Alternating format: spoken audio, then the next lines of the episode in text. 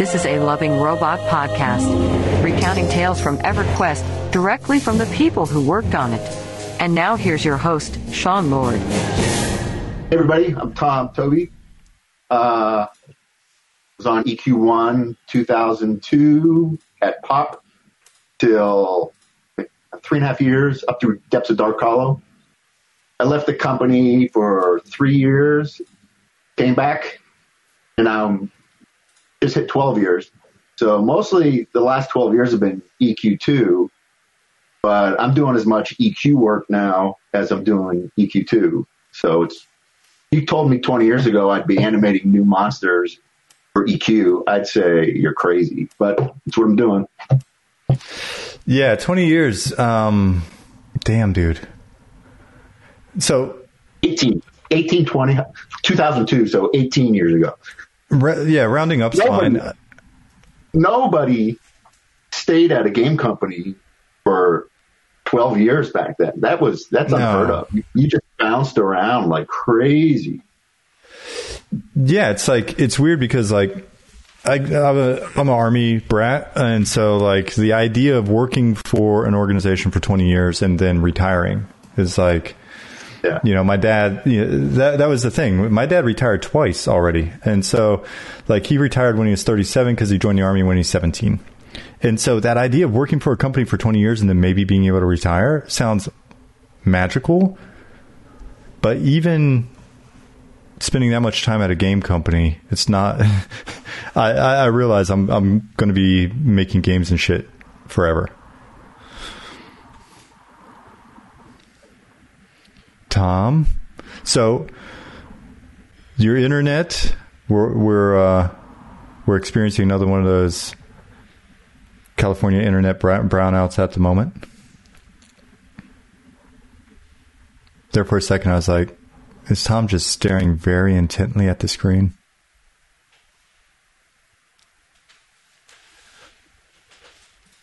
Where's that on my end? Yeah, Tom. Tom's a bit laggy at the moment but we have turned up his volume. Um,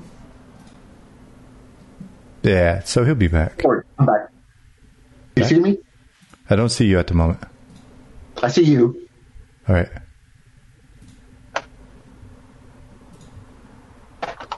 Let me try something on my end. Okay. See if we can get you back up.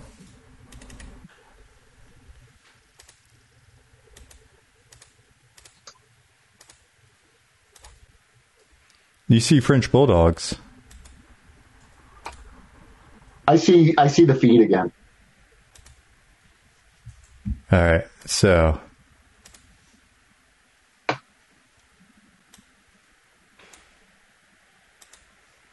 I have two French bulldogs.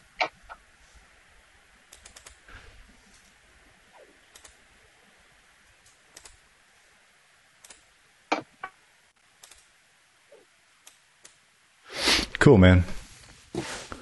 You're looking good now. Here we are. All right. So, Hi again. Yeah. So before you got to SOE, you're were you where were you in Australia or you were, you were somewhere? Yeah. So um, I'm trained. I'm trained in 2D. I trained with an ex Disney animator. So my background was in 2D films, and I just kind of fell into the game industry. But um, right before SOE, I was I was I got a job in Australia in Brisbane with EA. That was supposed to be for two years. Uh, three weeks in, they shut down the studio and we're like, what are we going to do? So they kept trying to have a game for us. The small team, they laid everybody off, but and a few others, probably because they were embarrassed. They just moved us to Australia, and they tried to keep it going for a little while, but after six months, they sent us home. So we had a six month vacation in Australia. We just went everywhere on the weekends, wherever we could to see Tasmania, the Barrier mm-hmm. Reef, wherever we could go. And when I came home, I didn't have a job. My wife didn't have a job, and we were staying with friends in Portland. And you remember Bill Yates? Hmm Yeah, I do. Yeah, Bill Bill said, "Hey, they got a spot on EQ if you want to come down and apply."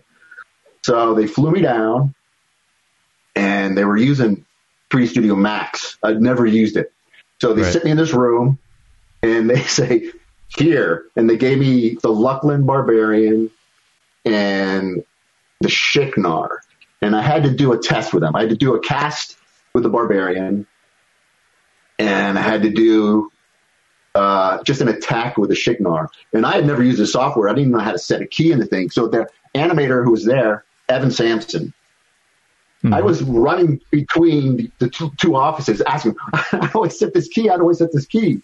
And he's like, well, do this, do this. And I made it through. And in about two weeks, they flew me down for uh, the job. Planes of Power. When did you come in? Like, um, was it? It was mid March 2002. Okay. So Pop was already pretty far along, except none of the gods were done. So I was kind of brought in to animate all the gods. Sol Ro was my first character I was just about to say EverQuest. Yeah, it was Soul that- Row. that was the first one that came to mind that you did. Um, Adam when- McMahon designed them. Mm-hmm. Uh, I think Mac, McGibbon, I think Mac built them. And it was just trying to figure out. Ma- Max is an okay software if you learn how to use it. I was just trying to learn to use it right on the fly, and it was tough. But people still like Sol Ro. yeah. No, I can still picture him. I mean, super iconic. Um, and it was uh, he had the staff swing, right? Doesn't he have? Yeah, like, he did this, and he's like this, and well, and that's one of the things that. I remember because you came in and you're kind of like, why can't we do this crazy shit? Like, why don't, what about blah, blah, blah? And it's like, I think a lot of us were just kind of like, oh, we can do that, you know, on, on some of that stuff. it was figuring it out on the fly. Um, it's funny when I came in, there was a pretty tight group of artists. Do you remember? They, they were all downstairs. All the designers were upstairs, uh, and it was. And then the whole other area was all EQ two. And I think the week that I got there, or the right around then, all those guys left to go to Sigil. They started Sigil. So I didn't really know a lot of the people that were on EQ2 before me because a lot, a bunch of them just left. Yeah. And so we shipped Butler. in, um, we shipped in October of 2002 planes. Yeah, it was October or November. Um, Yeah. And so I think, uh, yeah, a lot of people were already transitioning out when you got there, and then it was kind of it felt like maybe the Elastic crew was leaving, um, and yeah, then we had new people coming in. Um, there's a lot of transition at that point on on the on the pop side. Yeah, I think it was just great timing because there was just there was so much work and there was so much like opportunity to do crazy, fun, new stuff with the gods and the planes and everything. Yeah, they, were great. Um, I've animated Sol Ro for EQ2 and EQ. I've animated Rallos Zek three times for EQ1. and we did him a version of him in EQ2, and then we did EQ. This last expansion, they needed Rallos Zek, and the assets don't exist anymore, or we can't really use them. So Dave Brown, he's the character lead on EQ2. He goes, let's just build him again. And we just reanimated him, threw him back in EQ, and he's also that same model on EQ2. He looked really good the third time, I'll say that. Yeah, well, if you get enough practice, right? Um, no, it's an amazing, amazing model the first time. I was, it was, it was so fun working on pop and just seeing that stuff to come together because it, it was so often that when we came up or came down from the design area, come downstairs, see what was going on or whatever, there would either be a new concept or something modeled or animated. It's just like, oh my god, that's going to be so cool. um, Bobby And who, asked, uh, who else was there? Mac, Corey Rolfs, uh, Dante Fugit. He was concepting uh, and doing models. He did some of my favorite models. And Adam was building models. And it was just a really great group of people there at the time. Yeah, no, fantastic crew. Um, and it's funny as you name people, I, I kind of picture different things like work and stuff beyond just personalities and, and, really rad guys. Some of the nicest guys in the world. Like, especially when you say Dante, it's just like honestly one of the most like how is a human that nice um, type people in the world? And then like um, but i immediately pictured some of his um, concept art as well just like the pencil sketches of like you know uh, different They're weapons yeah. and characters so. Um, bobby bick asked did tom animate mayong as well? Uh, which one was he? See i can't i think i did him in eq2 i'm not quite sure if I did him. I don't think I. I don't think I animated him. Hmm. There's so many. And so I'm gonna I'm gonna bounce yeah, back to sure. your Australia adventure in a second, but just real quick, um, you know, I might as well get that out of the way while I'm still thinking about it. So you were mentioning the Australia thing, and the reason why I asked and I, I remembered Australia was because when you showed up and it was like that was kind of a buzz in the industry at the time. It was like this studio that people had been flown out to, and then it just immediately it like dissolved when people got off the plane, and then yeah, that's so, my story. Uh, and it was it was a crazy cool. It was the studio was in a place called Surfers Paradise in south of Brisbane.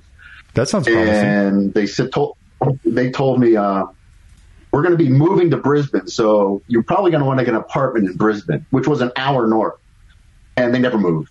So I was commuting an hour. Surfers Paradise is famous because there's an IndyCar race. So they spend half the year setting up the city for the IndyCar race and half the year tearing it down. But when it's set up, you're driving through the city like like you're in an IndyCar race. It's awesome. Just everybody driving everybody, around. Yeah, everyone just is Perfect. You're, it's cool. It's, you're driving on the track. I, I, I, for whatever reason, because it's Australia, I picture that with like a Mad Max cars and like just desert background. I had a Ford Falcon while I was there. It was this big boat of a car, but that was, I think the Ford Falcon was the Mad Max car was yeah. No, that's a good car for hitting stuff. Like that's a good car if you yeah. just you need to glance something out of the way and not exactly. really stress. Yeah. Our first weekend there, um, everyone's at the pubs watching soccer, and the cops just have roadblocks leading out of the city in certain areas. So I'm not used to driving on the right side of the car. Mm. So I'm coming into this this roadblock, and I go up on the sidewalk, back in the street, and these guys go, "Oh, we got a drunk here," and and they pull up, and I roll down my window. I go, I'm sorry, it goes up, oh, American, keep American. Going, I was about going. to say, yeah, just go ahead. We've got a we've got a drunk, uh, and that whole we got a drunk. No, it's an American. When you're in foreign countries, like it applies to so many things. Like, why is this dude so loud? And I'm not, oh, uh, American. We American. thought we had an incident here. Is that person being aggressive? No, just he's being American. I've actually run into that. He's from California. I'm sorry, Germany. Um, and so, yeah, man. Oh, there was a mention of Utes. Utes are badass. The utility truck things, they look like badass modern El Caminos. Did you see any of those? Tell me you did. No, we didn't see any of those. We didn't see any of those. I don't think so. That was 20 right. years ago.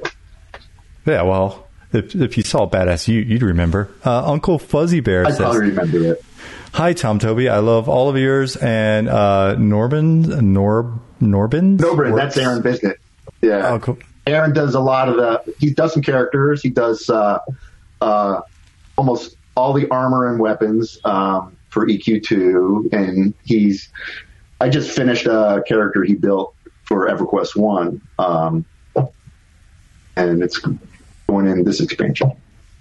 Awesome. So, yeah, Aaron's great. Now, is he, is he the guy that's in the crazy videos with you? No, that's that Chris guy? Atkins. Yeah, okay. Chris is over. He's over at Intrepid now. Okay. Yeah, like yeah. Um, so people have been sharing those videos as especially once once they heard you're coming on the stream. So we watched we had the duck so video. Much fun making them. It was that was a real fun time. Yeah, the meat beast. So the meat beast, we were doing all these mounts, and there's this meat beast in game, and it's this weird cow raptor. Mm-hmm. And it's not a nice looking model. So everyone's like, well, can you make the meat beast amount? So we were just going to drop it on the old model, and it just looked terrible. So we ended up rebuilding it, and Chris and I would be just sitting there goofing on it, and it just turned into this big old video, which was a lot of fun. He took the milk in the face twice. yeah, it just looked disgusting. I, am sure it was. It was. If that was Texas in the summer, that would have just been the worst. Oh, it was, it was hot, it, and it was warm. Dave Brown, our character lead, waited outside the door. They wanted it to be a real surprise for Chris, so they'd open it up, and he didn't throw it. Then he closed it, and then they'd open it up, and he didn't. And the video guys had this high def slow mo thing going on, so just so it would be like. There was a lot. There were so many people in the studio who were involved in that. It was a lot of fun. The the videos turned out really well. I mean, it was like good production values. They're fun. So yeah, it's uh. Yeah, man. So we just had a question pop in. That is, you joined the team as artist at an interesting time. Um, after Pop LDoN, there was a really massive shift in art style with um, there was uh, Gates of Discord, no the war. war. yeah, the characters got kind of un-EverQuesty, in mm. my opinion. It just kind of mm. mean spirited. You know, everyone had one guy clawed his eyes out and sewed his eyes shut, and that was that was just a art director was brought on there and had yeah. a weird sense of what it should be, and it just took a dark, a dark turn, I think. And you can tell because I don't think those char- a lot of those characters are a lot of fun. They're not animating well, and mm-hmm. just that happens. I think EverQuest has 78 different art styles in there. It's tried. It's hard to try to find where's the middle ground to bring it all together. It's right. tough.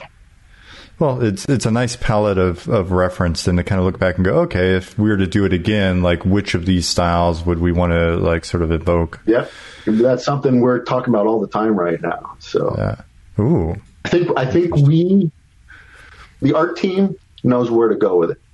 Hmm. That yes. So when you when when you say it like that, I'm like, and where are they going? So definitely, so I, exactly. Up. We're going somewhere. Mm-hmm. Um, let's see. So yeah, thanks for the question, Dantron. Um, so you got on um, Planes of Power. Got that was just sort of like got immediately sort of pulled into the mix. I think the momentum from that project was crazy. Um, we I felt like as a team we were a really brand new team. Like it was a new design team almost entirely um, by the through that project and by the end. Um, we had legacy like artists and stuff in place though. Um, for sure there are like people that were there legacy Ykesha you remember that came on so fast they wanted an expansion. I mean we finished pop in October right? And fister's like Robert fister's like we need another expansion. And we're like when? And I talked about this with Rob Ellis um, they go, we want to ship in February. I think it was February we shipped yeah, Loy, right? shipped. Yep. And they go, and we want a new player race. And we're like, there's no, there's no way to do that. So we had a list of possible characters, and we're going da da da da, and I go the frogs. Well, the reason we did end up with the frogs is they could share animations. The male and female frogs are they're the exact same animation. And so that would save animation time. Corey Rolfs built these frogs uh, off of Dante's um, concepts. Yeah. And that was that was a fast turnaround. That was I remember the Christmas was it the Christmas break for that? They gave us a huge Christmas break one time because everyone was so burnt out. It went from like uh, December 19th till January 14th. I just remember they said, go home but it must have been after that one because we were busting ass through Christmas on that on those frogs. Was that was that? You, do you remember? I've, I've, I've worked through so many Christmases that it's hard to track the ones like. It, Yeah. Now that I'm in Europe, I like have vacations and stuff. It's it's really weird. Um, I've almost forgotten what it was like to to work back then. But like the idea of working through Christmas is fairly normal. Um, for some reason, I thought maybe we took a break with Pop because I think we did. because Pop we were just so amped and it went so well, and then we we took the break with the understanding that we had very very limited time for Ykesha, but we had already quickly come up with the concept, um, problem solve things like the because that idea of like, hey, we need to have a new player race in there. We were all just kind of like, how are we going to do this? How are we going to do starting city? All that. Yeah, So which what? Yeah, your face. So you, your your internet's a little little spotty. Your face froze in the perfect expression of what it was like when they came to us with uh, with the sort of list of what we need to accomplish. So Tom, Tom will be back as his internet catches up, but take a moment to soak in the expression um, of just surprise. That that was us. Fortunately, the artist did come up with a good solution. Like, hey, we'll just change the coloration and put a little. Yeah, his internet's fine. He's just staying very still. that is the secret ability of an animator. Not being animated.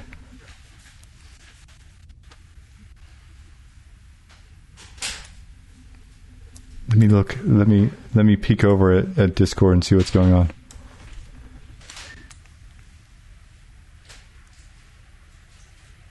Still there?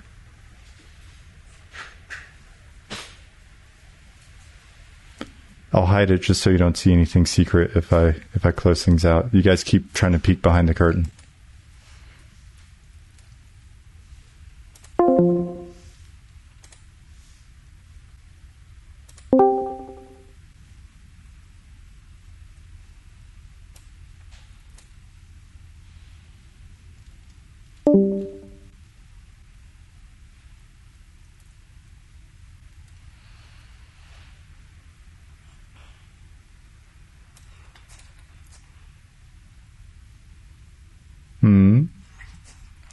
They can't see the green screen. I'm hiding it.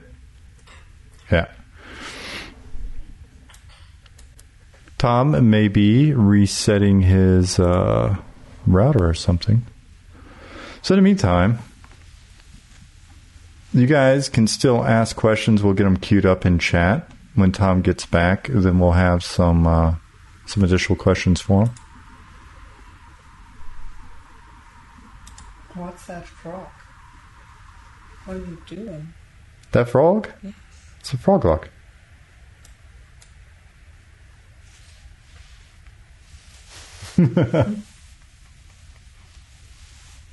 That yours? Yeah, this is. I just made this frog in honor of Tom. His frozen face would have made a good emoji on Twitch, Wacky Marv. That's actually a. We could do that.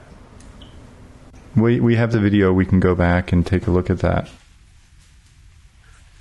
I'm getting, I'm getting quite adept at using Illustrator, so I can, with Tom's permission, of course, probably do some beautiful, beautiful art. Uncle Fuzzy Bear and the Great Vendini, thank you for your follows. Thanks for being here.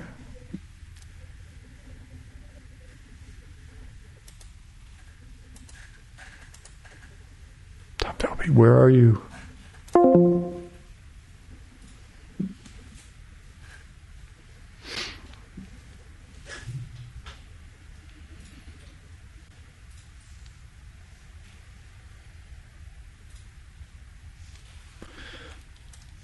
While we wait on Tom, maybe I need to actually. You're back? Alright, cool, man. I was just about to play through the tutorial so I can get this box to go away. Alright, I'm going to give you a call, Tom.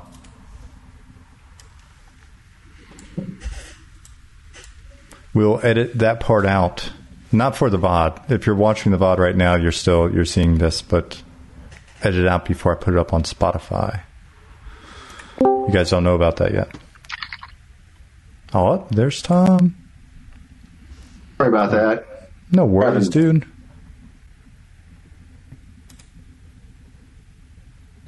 Cool, cool. And he's back. Let's see. But yeah, so uh, we were just talking about the fact that I think what it was was um, you know, for all of the the various things that people remember about Fister, I do, I, uh, you know, he was a very loud like and Robert. interesting man. I like- I, I love that guy. You just you gave back to him what he gave you, and you were fine. exactly. If it was you- all if you- in, in jest. If he ran for the hills when Fister was around, then he was going to eat you alive. But I like him. but but he was the kind of guy. So when when you say like uh, we we finally got like two weeks to just go chill, that was the kind of stuff that was always on his mind. Like when we were sort of talking behind the scenes or whatever, like he was always trying to find some way to. Even even if it didn't seem like it when he was in Robert mode at work, behind the scenes it was like, all right, how do we uh, how do we take care of people? So yeah, especially with the craziness that was Legacy of Ykesha. So, um, There were a lot of pirates in there. Do you remember all those troll zombies too? They were really gross. yeah, well, and it was all part of the compromise. Like people, I think I've tried to go through it in discussions in the past and talk about sort of the the various design decisions that were going on during that time in order to get an expansion out in four months. Um, a lot of what you saw there was just based on that. So all of the reskinning of the zombies, etc., um, or reskinning of the trolls to be pirates and zombies, and the various pirates that were in there were basically just um, reskins as well. It was because it was a hell of a lot faster for us than making all new models. I tell you what, Tom. What I'm going to do is I'm going to see if we can do voice, and um, that may actually work better. So let me shoot him a message.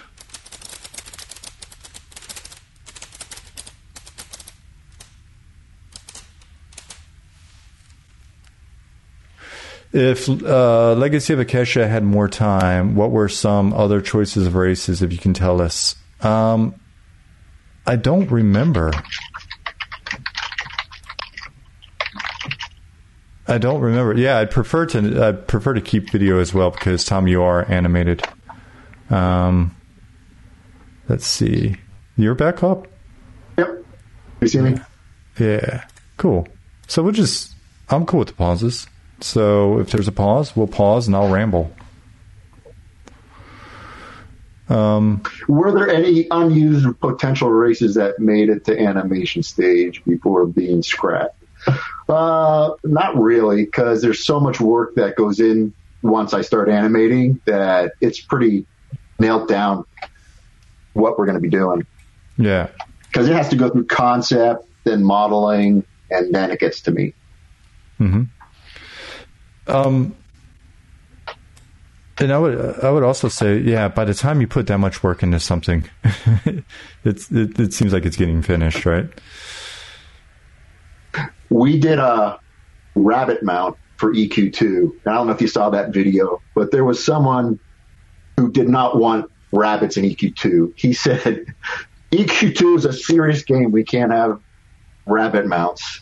So that just made me and Chris go full drive to get these rabbit mounts in. As soon as someone says that, it's, it's going in. And it got to the point where he was so pissed off, he wouldn't allow the video to be shown. So we made that video and it just sat there. And we're like, he said, no, you can't show it. So Holly at one of the fanfares just got up there and played that video. It was awesome. Love it. Yeah, the the same. There was a. So I think there was the Christmas party. That would make sense timeline wise, maybe. So there was a big party where like all of Sony was flown in, all of Sony Online was flown in, and we did our presentations, right? and we did the presentation for Legacy of Ykesha. That was the announcement. So that's when we revealed to the company that we were doing the frogloks, we were doing pirate Was that at zombies. the Aerospace Museum? Was there, I think- they had best parties back then. Yeah, it was some big, and so it was like big ballroom where like, and so I had to whip together the presentation because, um, we had just come up with the concept, right? It was like it was so so quick turnaround. They were like, "Hey, you know, come up with this pretty quickly," and I had to present it, and so I go up there and like right before, and this is this is how I remember it. It may be complete bullshit, but right before entering the building, like in the parking lot, Rod, the studio head, like you know the VP there, yeah. Yeah. Rod came up and he was with Fister, and they both looked panicked, and he made the comment. It was something to the effect, and again, I swear, this is how I remember it. Smed either hates pirates, but I thought we had let him know beforehand. But or it was Smed thought we were kidding about the pirates, and he hates pirates. Okay, good luck, bro. With the like, I have to go stand in front of like 500 people to let them know that we're doing Pirates. pirate troll zombies and frogloks um and so i completely lost focus and like just got up in, behind the you know the little like podium with the concept art and stuff up just clicking it was all been whipped up like that week and i'm like looking over at smed i'm looking at 500 faces and i just like froze i'm just like so we're we're um we're doing oh jesus Frogs. frogs and, and pirates, but maybe not. Like maybe not. Maybe we're not doing any of this. If Smed hates it, it was yeah, it was a traumatizing experience. So That's awesome. the the love it or hate it part of the frogloks. You're, you're we were talking about this before this the stream. Um, has that That's changed funny. over I the years? Talking uh, on, um, you know, I don't know if you talked to Rob Ellis at all. He does the EverQuest show on uh, Twitter, and he interviewed us so because he loves the frogs. And so here I am, you know, the really the thing with EQ players, they just love some things that I think are just the worst. Like some guy, I start talking about how we replaced the frogs, and we wanted the frogs to replace the old frogs. There were just these weird, twitchy things that I hate. And on that feed, people are just like, "How can you say that about the frogs? You're replacing them." It just went on. The hate I was getting because I didn't like the original frogs. Wait. And you mean the original original frogloks? You don't like those? yeah, the original ones in Guk, you know, that are just walking around like Tom. we had hoped that we were going to get rid of those with the new frog, Tom. but then we didn't. You can't. You have No. to keep them. no. Can't take anything out of this game. No. All right, next topic, Tom. That's a we're in we're in dangerous ground right now. They may burn the place down. All right, so um, Right, after here we go. frogs, He wants the playable frogs to be the Guk frogs. There we go. Here Uh-huh. it comes. Stack TV, get out your pitchforks, folks. Oh man, yeah. So uh, yeah, next story. Um, so then after Legacy of Ykesha, um, So, you know, let me jump in. Right around now, uh, right after Loy, EQ2 was starting to work on the frogloks for their game. And it was weird because at first these frogs were just like kind of the EQ2 Kerra, where, you know, it's a dude wearing a cat head. Well, they were dudes wearing frog heads. It just was really odd looking. So I got drafted and I didn't want to go. I didn't. I wanted to stay on EQ1, but they said, "Hey, Tom animated the frogs in EQ1. Why don't we have him come over here and do the EQ2 frog. So I said to Fisher, listen, I'll go help. I'm not leaving because we started, we were making good money on EQ1 at the time, and I didn't want to lose that. So I said, so I'll just go help. the beans. Everybody, when when I've described like when I got yanked off EQ1 to go to EQ2, and I'm like, no, I just really want to stay on the EQ, on EQ1. Everybody's like, man, see, he, it was that passion for. No, it's the money. It's just the money. No, it's money. I'm kidding. I really do so love EQ1. I one. did. I spent EQ six weeks giving. I think my frog walk, run, the idol are still me in EQ two. That and there's a lot I've been slowly replacing in EQ two. That's, A hmm. lot of people don't know I do that, but I do that. You, you, you just sneak in and continue to Yeah. slightly change it. Yep. I And don't you- tell Carlos or any of those guys. Just a little bit. You know how much to tweak that no one will notice. Yeah. So there's a question about. Um, so let's see. Shatarg asks. So what do you think No, about those- the new models for, in EQ versus the old? okay, uh, this is something we I talk about a lot. The EQ, the original EQ player models. Is that what he's talking about? Probably. Yeah, I would say it's, that's the primary, but it, it bleeds over. There's a certain charm. I'm going to lose you again. Yeah, we'll wait on you, Okay, you're there. and I can hear you. Okay, okay. So there's a certain charm to the original characters that Yeah. I think they're animated terribly. They're just, in my opinion, and I'm very opinionated, they're just horrible. But there's a charm to the models. When the Luclin models came, I, I came after the Luclin models. Yeah, They threw away everything and made even uglier models. So, where I don't know if a lot of people know this, we were going to redo them again. We were going to do um, right after Lloyd. We started concepting new player models that took the charm and feel of the original and they animated. Hang on, let me see if you can see this. This was our troll.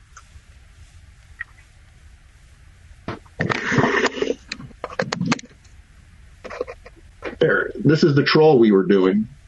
So it kind of kept the flavor of the originals, but you know we were updating them. Here's a here's our our gnome versus the old.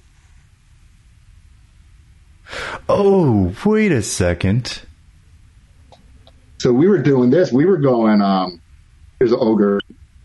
Dude, this was this was uh, around when I was there, right? Yeah, This has been around for a while. I remember this. So that's what we were trying to do. We wanted to bring that feel from the original models and just update them. hmm It never went anywhere, You got- unfortunately. So with the with the Luclin comment and with that uh, little bit of video, you've got the crowd back on your side. You know, and then so this blew up in my face. So Fister goes, "We don't have time to do a whole new characters. We don't have time to do this. Why don't you just redo the runs?" So there were four animators. We were just going, "What?" The, the Luclin models animate really badly. So he, we just we tried to do the runs, and he gave us like two weeks. So we rushed them out. We put them out. And I think a half hour later, after they went live, we reverted because people hated them so badly. But what can you do? You can't please everybody. No, you can't. we were just watching a video on that last night. It was a it was a game design talk at GDC, very much on that topic. So, I mean, you you were there for. I was off the team um, after Omens of War. Like I um, I was gone for Gates of Discord, came back for Omens of War, and then was gone after that. Were how so much I did was you there stay? till I was there. Um, depths of Darkhollow, and that has three of my favorite EQ2 characters. And I did that little gnome robot. Do you remember him? I haven't seen He's, him. he's really fun. And there was a werewolf that I really liked. And there was a we re, we did an orc that we loved. Players hated because it looked a lot like a World of Warcraft orc. But Okay.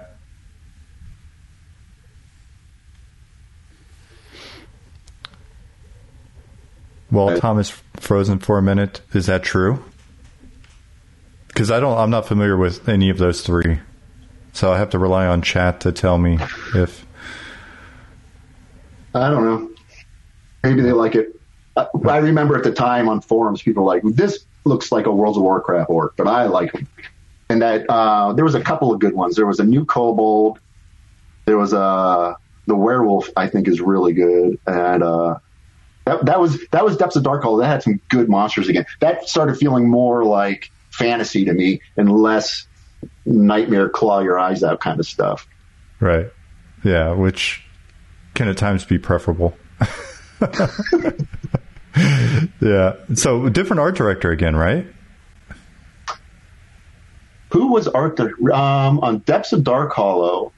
I think we were art director less, and they were just kind of former art director was pulled onto another team, and Fisker didn't want to put anyone in charge, so he just said, "You guys are doing fine. Just do what you're doing." And so we had Adam Dante concepting, Corey, and Yeah. we had two or three other animators with me: and Sean Johnson, Evan Sampson, Jason Zerpolo. He's at he's up at WoW now. Uh, and I think that was we were just off on running. But then I left. I didn't finish Depths of Darkhollow. I Okay. um, we went to Seattle, Okay. and you know San Diego was so expensive at that time, and we really were looking to buy a house, and we just couldn't afford anything. And we thought, let's go to Seattle. Maybe that'll work, right? Right. So I What? went. This is Cheaper before DC Seattle? Online. That's what. No, it's not. yeah. So it's uh, Monolith was making DC Online, right? And I was going to go work on DC Online up there. The week I got there, Sony Online bought DC Online from them.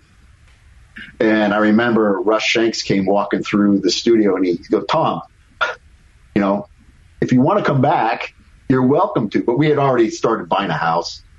So I spent a year at Monolith on a game that I really had no idea how to make. It was um, Fear 2. You remember the Oh. game Fear? yeah. Yeah, I was working on Fear Intimately. 2 for a little while. But it was a first person shooter and Mhm. there was no dragons, there was no nothing that I love. Um so I only lasted a year there. And then That's I went and worked on Pirates of the Burning Sea at a small Mhm. little studio up in Seattle. And that was a lot of fun. That game had um, the best ship combat I've seen before or after. But the character, you know, the whole MMO with the characters was Yeah. kind of just rushed in. It was rushed in the ship with the game, and it never was as good as the ship battles. No, I, I remember, and that's a fair description. It's funny you mentioned Fear too. Um, so because you segue from DC to Fear two, but then on DC, um, I actually spent a lot of time reading about the AI that was used in Fear two, maybe Fear one. Anyways, a dude named Jeff Orkin did something called goal oriented action planning, and it was just it was incredible. And we we actually we had that as the basis for a lot of our AI on DC for a while. The problem is it's just too good and too unpredictable, and it was just like it, it, it wasn't going to work, so it got yanked out. But um, yeah, Yeah, yeah. So that way Monolith did their character design was really kind of cool though, because they took the DC characters and they had Bruce Timm, you know, the animated style, yeah, and they had Alex Ross, and they had they're trying to figure out where. Well, they just took that and brought it into the middle, and that's kind of the direction they were going in. It was it was a neat look. yeah, I would have liked to have seen it. Um, They were also doing the Matrix online up there. And, That's right. And Sony bought that too. Yeah.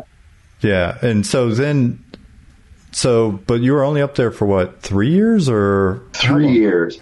Okay, It was three years. So I got crushed by the rain. I couldn't take it. You can't leave San Diego, in my opinion, and move into Seattle.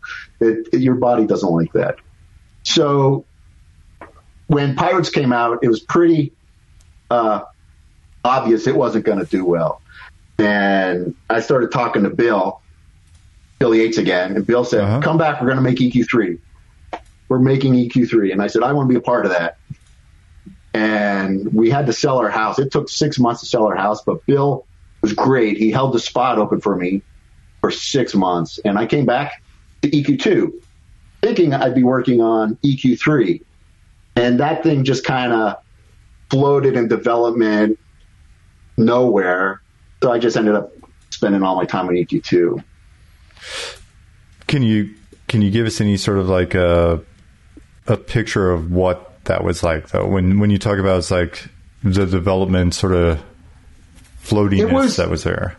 Yeah, let's see. They had Dante was pulled on to the uh, development team, you know, to do some previs and stuff.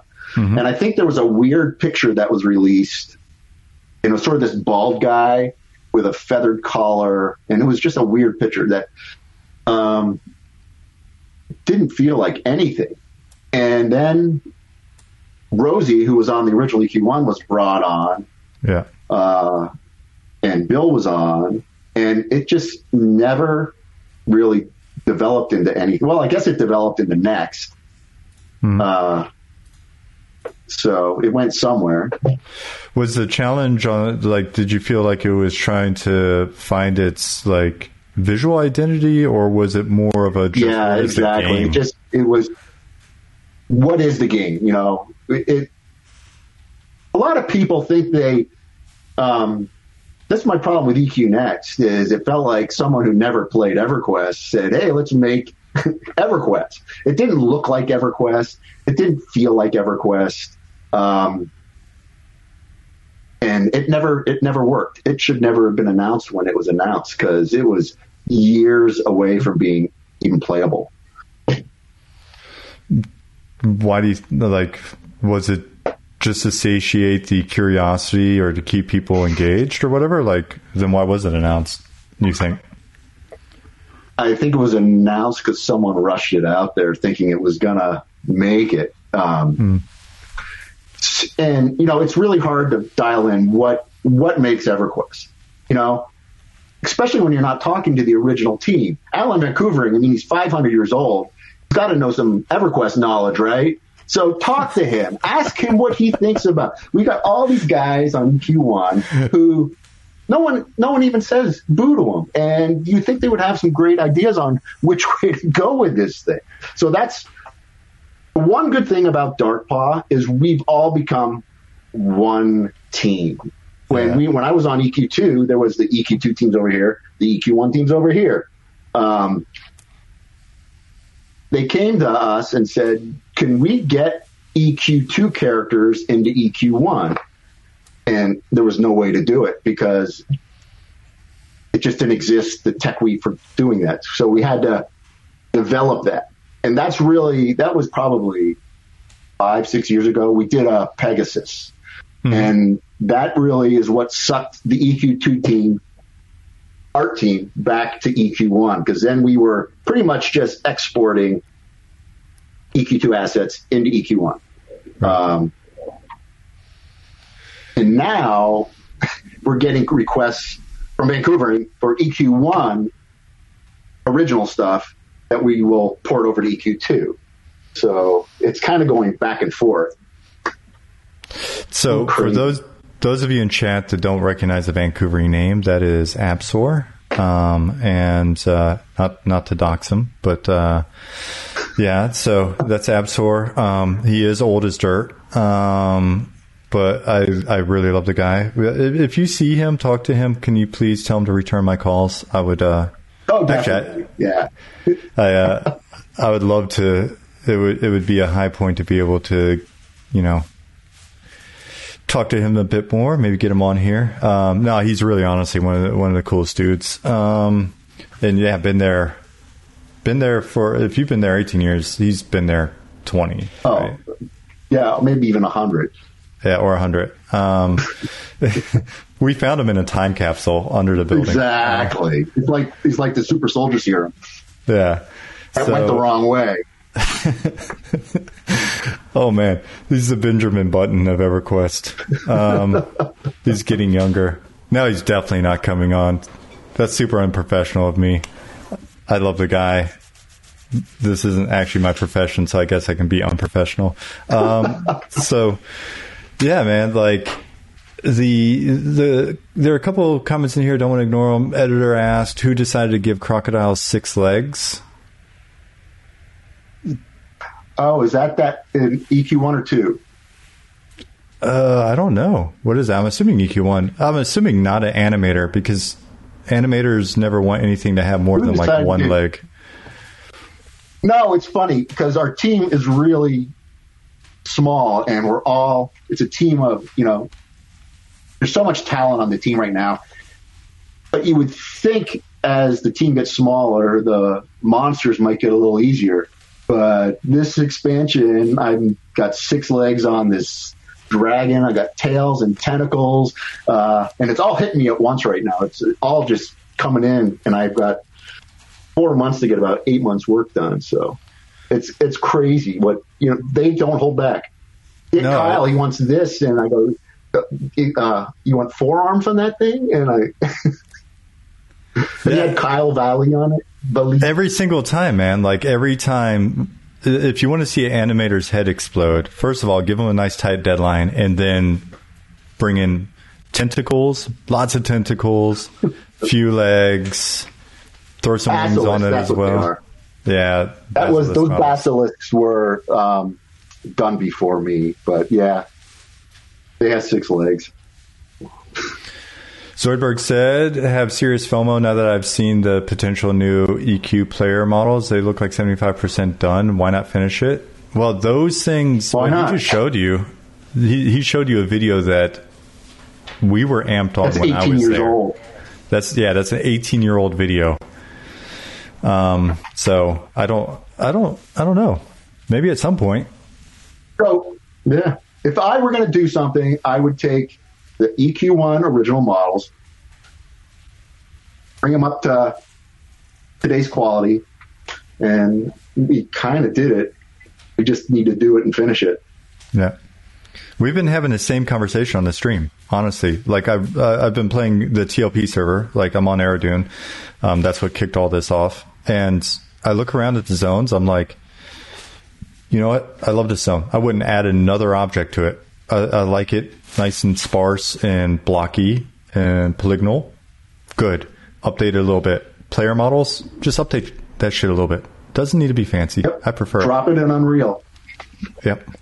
Put it in Um, Unreal, and we're ready to go. Well, some of our fans are plopping it into Unity. I've been following that along uh, uh, as well. It looks pretty good. Um, you can run around the zones in Unity. It's amazing. Um, That's awesome. so cool, dude. So then you you came back, um, and at that point, like I I have no image of what the company looks like. I don't know how big it is during those years. Like, uh, you know, When I first came back, it was still pretty big. This was 2008. Okay. Yeah, came back in 2008. There was still, um, I came back, they were EQ2 where I sat was where the EQ1 artists originally sat. So we had the EQ2 guy, art team downstairs. Uh, upstairs was still designers. Um, but it still felt like a big team. You know, then along come some layoffs that really some of the some of these layoffs you just got to wonder why who's who's making these calls or who they're laying off because it really cripples a lot of the teams when they're not putting any thought into it. Um, we haven't had a particle guy in years, so we're the small the small artists who are there, smaller small team tries to figure out particles. We really only use existing particles now that we can change colors and stuff like that. But that's all Aaron Bisnet. He's had to really dive in, not only do what he does, but try to figure out the particle engines in EQ1, which is uh, not that easy a task. But right now, so I don't. I, Darkpaw. The n- amount of people on Darkpaw feel like one full team and not two separate teams Okay. if you know what I mean. Even though we're doing two games, two plus games, and we still we're going to be hiring. I'm pretty sure that's going to happen. We already are hiring. We're looking for an artist right now. We're looking for a designer. Uh, so check out the webpage if anyone's interested. Yeah, I You have to work with those me. things. Yeah, and that that is definitely a plus. It's fun.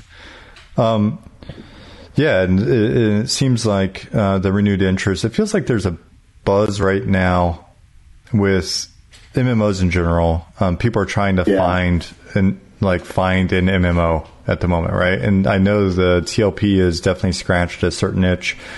Um, that it, it, everybody's telling me that's been here for various TLP launches that there's this peak and then just sort of you ride the long tail until like Kunark comes out, etc. So we're um, we're coming up on the Kunark release. So I'm waiting to see how many more people come back in again, and I'm I'm really curious. Um, I'm I'm hoping it's big, right? Like I would love to see you guys continue to have like a lot of interest. Well, you got to figure, you know, there everyone's trying to find what is that. EverQuest has been around for 20 years, right? So there's something compelling there.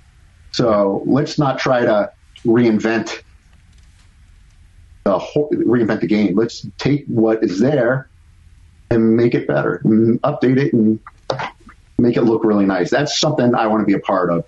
I'm tired of cleaning up other people's junk. You know, it'd be nice to be there from the start of something to your really own junk. yeah, to make my own junk. Let some, Yeah. oth- some some other kid clean up in twenty years. Yeah, exactly. yeah. Um, yeah, no, I, I hear you. And honestly, I've been sort of banging that same like gong for the last uh, month or so. Is like, oh man, it doesn't have to be ultra creative. It doesn't have to like uh, just to come in and take the things that are working and, and polish them up and start over and build in a little bit of headroom. I'd be happy working on that. I don't know if there's a market for it. It feels like there's a market for it. I think so. I think there is. Um, Brent Copeland said, looking for any web marketing, video, audio jack of all trades. Um, I will I'm say, not sure. I'd have to look, but you know, th- there's. Oh, we keep checking the website because there's stuff going up there every day. Not every day, but every week. yeah, Um, yeah. Um, Brent, keep an eye out for it. I'll vouch for you. You've been a huge help um, so far. So Brent's been helping me with some stuff behind the scenes, including um, helping get the get these turned into like a little um, podcast. So I actually uploaded that. edit out all my. Edit out all the dead air. the the pauses and my rambling and bullshit unrelated stories. Yeah, oh, yeah, we'll fix everything in post. Um, yeah. So I got to got to see uh, the first the first one we uploaded on Spotify today. That's pretty pretty cool. Oh, that's Um, awesome. So let's see. Um, a lot of people talking about the TLP sort of the the comeback. I'm checking that out. Um, Gypsy Prince asks, "Is Darkpaw going to become more of a remote office?" we pretty much are right now. Um, you know, we got 10 guys in chat all day long. It's not, and it's really, the office was so spread out and so empty there for a while that it took you five minutes to walk over to see the guy you needed to talk to. So you just Yeah. pretty much stayed in chat anyway. So, um, I don't know that it's going to be completely remote because there's, it's not working for some people. I'm having a great time. I'm saving a ton of gas. Uh, and it's it just I love it. I love working at home. Yeah. Do you you you? I think they all like me working at home too. Yeah, I was about to say you were always like swinging swords around and like doing combat roles and other shit. Do you still do that when you're animating? Uh, sometimes, yeah, if I need to. I have a big giant wooden stick in the office. Um, yeah. Weren't you were you in the parking lot with a stick doing the the Sol Ro animations like when you first got there? We were like, who is this guy? I think I maybe was probably. It was I it was probably hurt myself. Yeah, so it's interesting because if it stays remote, like or mostly remote, or those that people that want to work from you know from home or whatever, if they're continue to be allowed, it, I do think there's a really great opportunity for companies like Darkpaw to find talent that wouldn't otherwise either be able to take the risk to move to California or can maybe work on contract and you can feel it out and then it's not a, as big a deal if it doesn't work out or and and there's so many It, it passionate people in the community. your pool. Yeah. It expands the talent pool for sure. Um, we're trying to. We're also tr- we're hoping to bring on some junior guys. Uh, you know, just to get the training and get some new new fresh faces in there too. So I was I teaching at the Art Institute here in San Diego for a while, and I was able. To, I was teaching intro to animation, Mhm. and I was able to bring a couple of those guys uh, into the team, and we would intern them. And then if they did okay, we would contract them. And then after the next phase, they got hired on full time. And one of the coders on EQ2 was one of my students, and he's doing really That's good. badass. Dude, Yeah. I I think it's critical because the thing too is there's so many passionate people in the community, um, and it, it's interesting because we talk a lot in chat here, and so many of the people that are in chat, I'm like, well, how old were you when you first started playing? And so many people were like 10, 11, you know, like in that range. Um, Bunny, I think you were like four or six, right? Like super, super young. Um, so, like, there are folks now that are young and passionate about the product, but um, they don't have the industry experience, right? They may be living somewhere else in the U.S. or whatever at the moment, and if if it is possible to sort of embrace that work from home or work remote and like get some of these people in, I would say, in my experience at least, um, passion and competence. Like if you can find competent, passionate people that like your product, it's so much better than a resume. You know, like uh, industry experience and shit. You know, it's funny. When I first started, I really had no concept of what EverQuest was. It was in development when I was at 989 Studios up in the Bay Area. So I, I got to see a little bit of it. But when I came down here, I really, I, you know, I had no idea what this game was. And I remember the first time I was running around uh, Charval, uh, and I turn around and there's a player standing there, and it was just so freaky because I moved and he moved with me. I go, oh my god, this is another person. That was the coolest feeling. Uh, that first time you realize that there are 500 people here that are playing on their own. It's really cool. Do you remember that was also right after Pop? We hit like 124,000 online at the same time, and and Fisk would run around. Everybody log in. Everyone log in. We have to get up. Maybe it's 119,000, but that was so funny. I'm going. My memory was 118. We were talking about last night, What? actually. 118. And it was okay. it was actually it was um, launch day of Legacy of Ykesha. We we had done well um, with Pop, but Legacy of Ykesha's concurrents were the highest, if I remember correctly. Uh, let's see, Wacky More. Just a pet peeve of mine. I wish more model had sit, stand, and crouch animations when used as player illusions. Um, new stuff, I try to get that in there.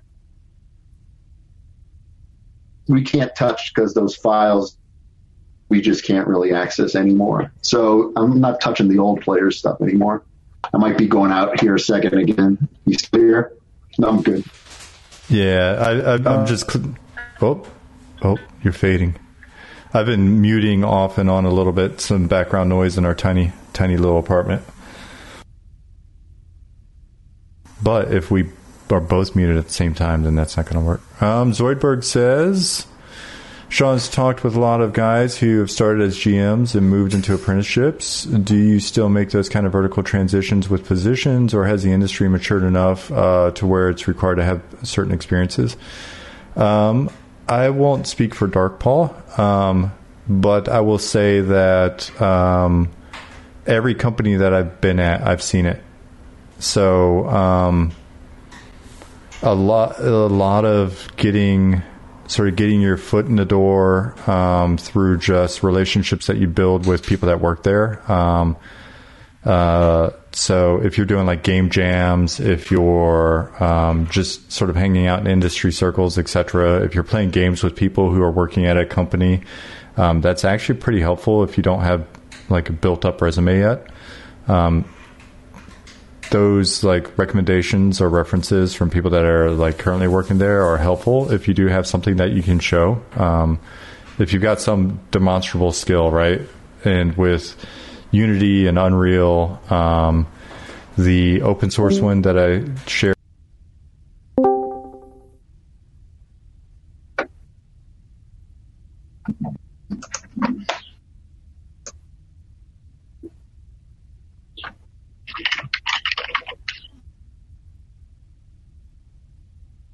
Okay. I've been told I'm way off topic. I need to talk about art. You're way off topic. You need to talk talk about art. Who said that? I missed it. No, no. Just someone from above.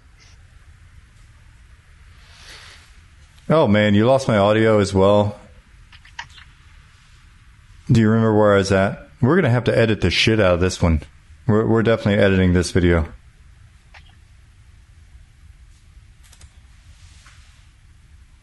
Let's see. I'll reset the. I'll reset your camera.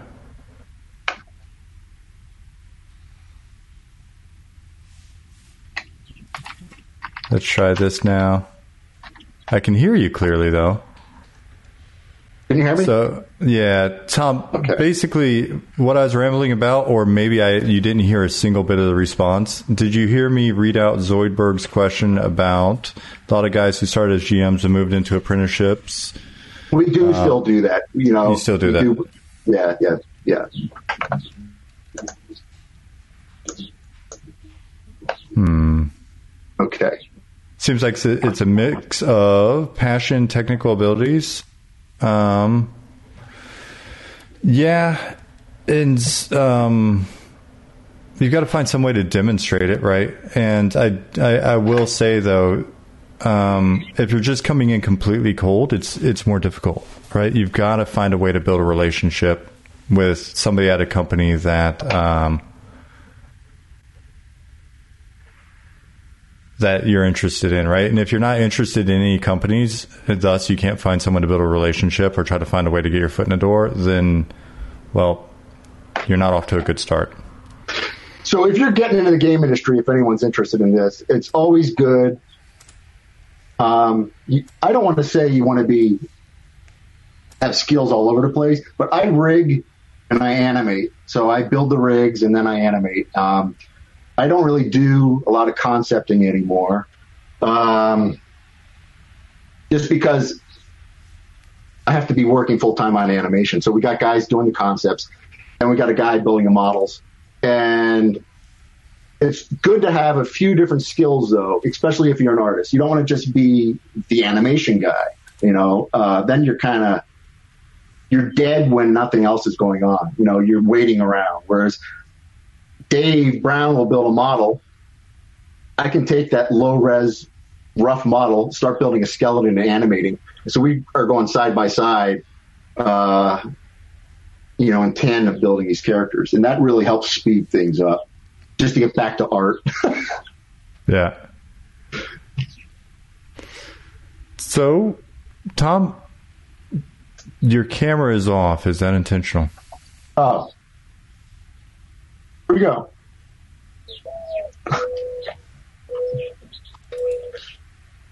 Right. That was Jen trying to shut me down. Yeah. yeah. You uh you're getting too close to spilling the beans. So since she didn't shut you down, you can spill the beans now. so what are you guys up to right now? Um, I'm up to my neck in EQ2 expansion. hmm Um, I had a slow three months. We're doing a lot of outsourcing.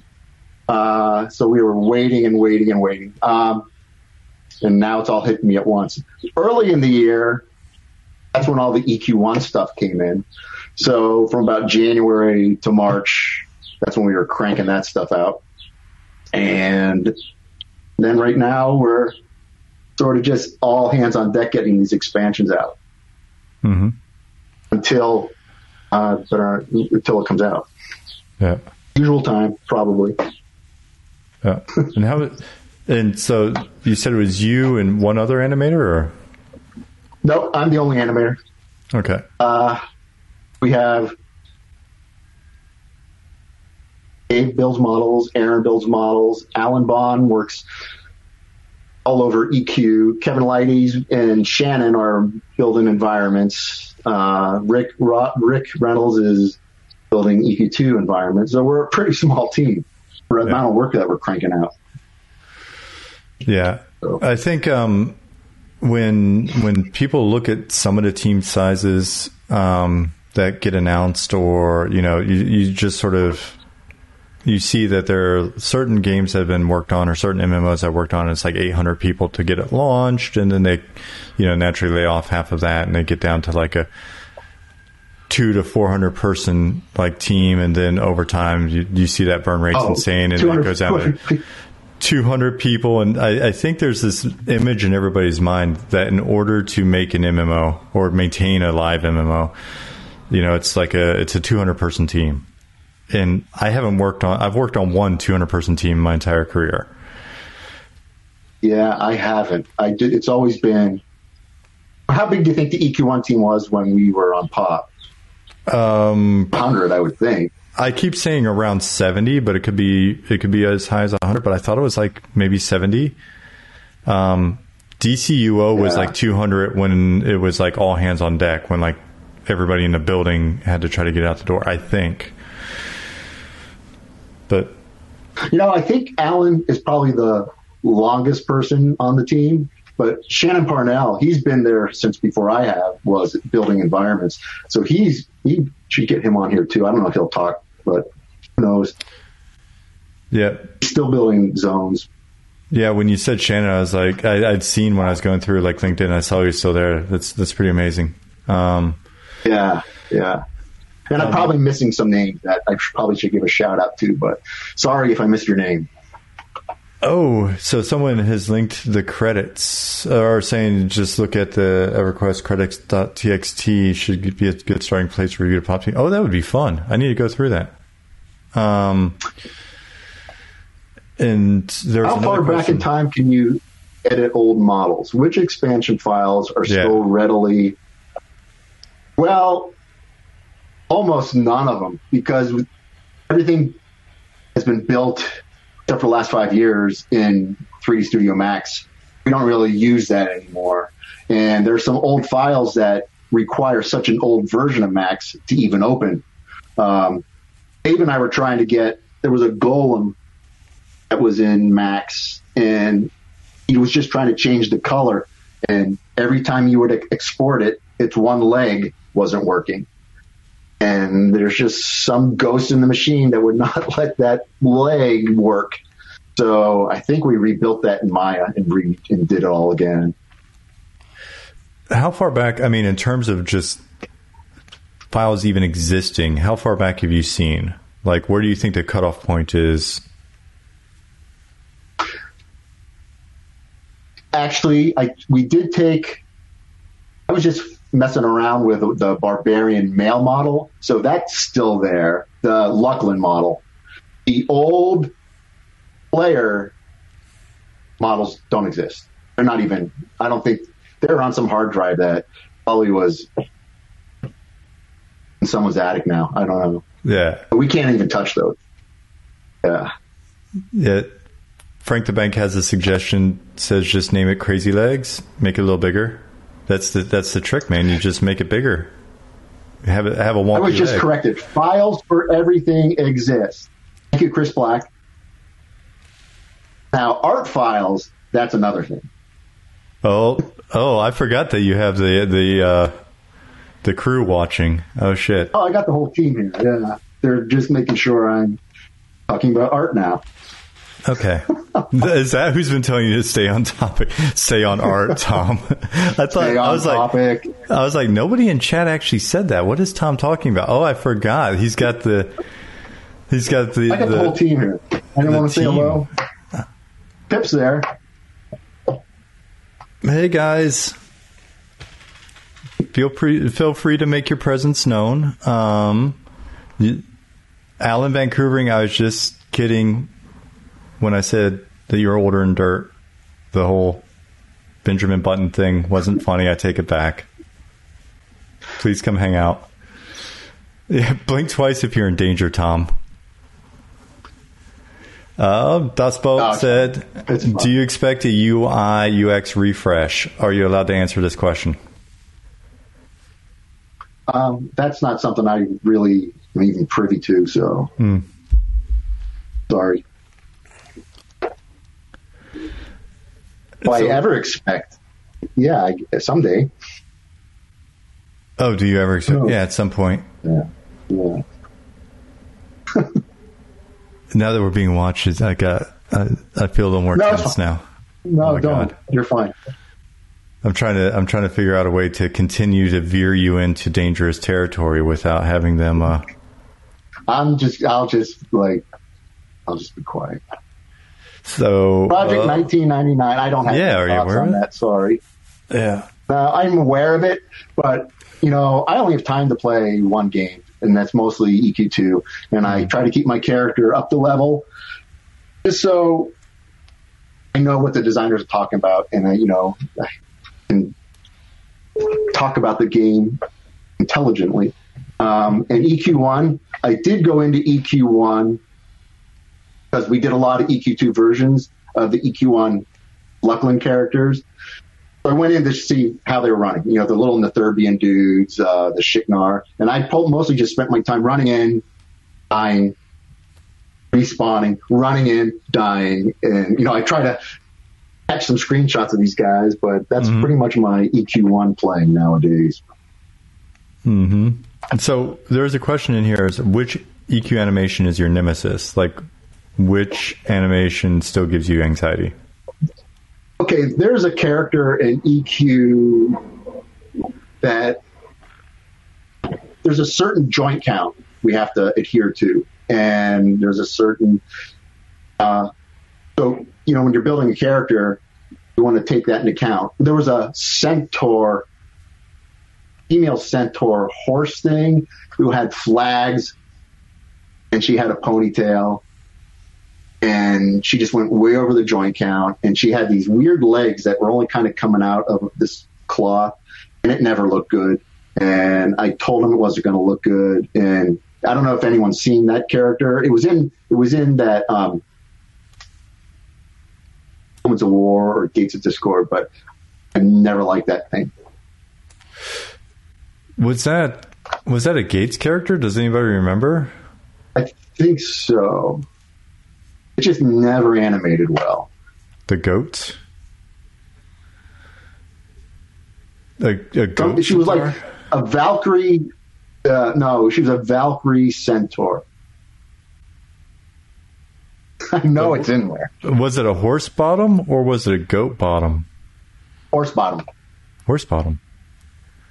Oh, now Chris Chris Black's here sending me all the old files I said don't exist. All right, they exist. Link the old files in chat, Chris, if you would. If you can give us access to that directory so we know you're not lying. Um, let's see. Is there. How much do you say in the art direction of an expansion or NPCs? Um, well, we move so fast that Dave just lets me go. Um, he will, you know, if something gets, he has a certain thing he really wants to see. We just did a character that I animated totally off of what he thought it would. I had to go back and, and fix that. But, you know, we're online together all day long. Just, what do you think of this? What do you think of this? So it's really, it's a quick back and forth. hmm So I'm trying to. Uh, we found the model in question. We did find the model in question, and it does Yeah, appear to be a goat. A goat? Yeah, my dude, it's a goat. Hold on one second. Maybe it's a goat. Does she have flags on her back? Yeah, I can't see If my- I, yeah, I've got a. My my OBS is is lagging pretty heavily right now. Yeah, that's the stupid thing. Oh, I hate them. Didn't have any joints left in the face for the eyes. She just has this dead stare. She just- she had the legs of a goat and a dead stare. Oh, she's terrible. So yeah, that's one of my wor- least favorite characters. Oh skirts skirts get to be a pain too when uh I see a new character with skirts. I'm like, oh, can we open up that skirt and let's see some legs because they they get really tough to animate. So it's not it's not like you're uh, an additive problem. If you open the skirt and show leg, it's not skirt plus leg. No, you know it's the kind of it's the kind of skirt that are full skirts. Um, 'cause they just don't work well. They, they try to put that on a mount. Where's that skirt going to go? It's just a That's that's true. Side saddle. You could go side saddle. side saddle. It, it would be it would be for dresses and for wizards. So, but mini skirts work. Kilts Kilts, kilts work well. mini skirts. Um, or there, you know, there's a reason that um, if you're going to do a skirt, you, you can design it so that there's some kind of slit down the leg that lets lets it move a little bit. Yeah, Fair, fair. Um, Bunny said maybe that's why, like in every fantasy game, now robes always have pants. probably. It just makes it easier. Yeah. Or you do it in Unreal and let Unreal do all the animation for you. Yeah. So it's it's funny. Like every once in a while, we'll talk about EQ facelift, like EQ one facelift. It's like what what if you just sort of update it? And it's like it's so massive at this point. Like No, you don't have to do the whole thing at once if you were going to do it. You know, give yourself start this chunk, mm-hmm. then go this chunk, and I, you got to roll it out. You can't just say as big as EverQuest is, boom, here's the whole Sure. game. You'll never, you'll never do it. You'll never be able to do that. I think the challenge though So is like start small. can you keep up with the demand, or is it one of those things where all of a sudden then you're just introducing yet another new art style? Really? If I were going to do it too, um, I would limit. You don't need 600 player characters. You don't need all these different races. Trim those out a little bit. That would be helpful. In EQ2, there's no reason that the elves and the humans shouldn't be sharing a skeleton. Whoever designed that, they all have a little bit different arm lengths, and then they threw in the Soga models, which don't pay attention to any rules. They're just why why did they just take those Soga models and put them on the head, on the bodies? That would have saved me a lot. Imagine so I'm swinging a sword, right, and I'm applying that animation to a character whose arms are six inches longer than the other character. Now he's hitting something totally in a different area. So it, it's it just I know how to make it do this, so I'm hoping we get the chance because um, you have to think you have to think forward when you're building an MMO. Yeah. So you you referenced something models. What was it? Remember, um, I don't know if you were there then because at EQ2 they took sent for the Asia Pacific market they wanted to do more anime yeah. style. Yes. So they sent those out. Some of them are look nice, but then for some reason someone said, "Let's bring them into the American market." Hmm. And so we have player characters, we have the Soga player characters. You can pick one or the other. yeah. I, And for I some reason, the Soga the Soga troll looks like the Hulk. He's just weird. It's just strange, and it doesn't Next- fit in with anything. Next time I go in, I'll have to look at it because I was I was checking. Uh, Chat was explaining the toggle to me for those models um, when when I was in EQ two the last time. Someone asked, is, "Can I reuse animations from models?" Um, it's difficult with EQ2 to try to get a character to use the same animation. Um, it was they didn't make it easy. All the joints are in different spots. So what I have to do is copy the animation onto the new character for every animation, and there's 37 skeletons. Uh, you got to copy it on there, clean out the translation, So it's only using rotation, and then it kind of works. Not well, but it kind of works. So I can use to some extent on um, player characters. Is that Bard in EQ2? Uh, my Bard gives himself a tracheotomy when he's singing. Frank, is that EQ one? Yeah. Yeah, I'm, I'm not touching that one. Yeah, in in that case, it's sorry, it's, it's just it's going to be that way. It's going to be that way.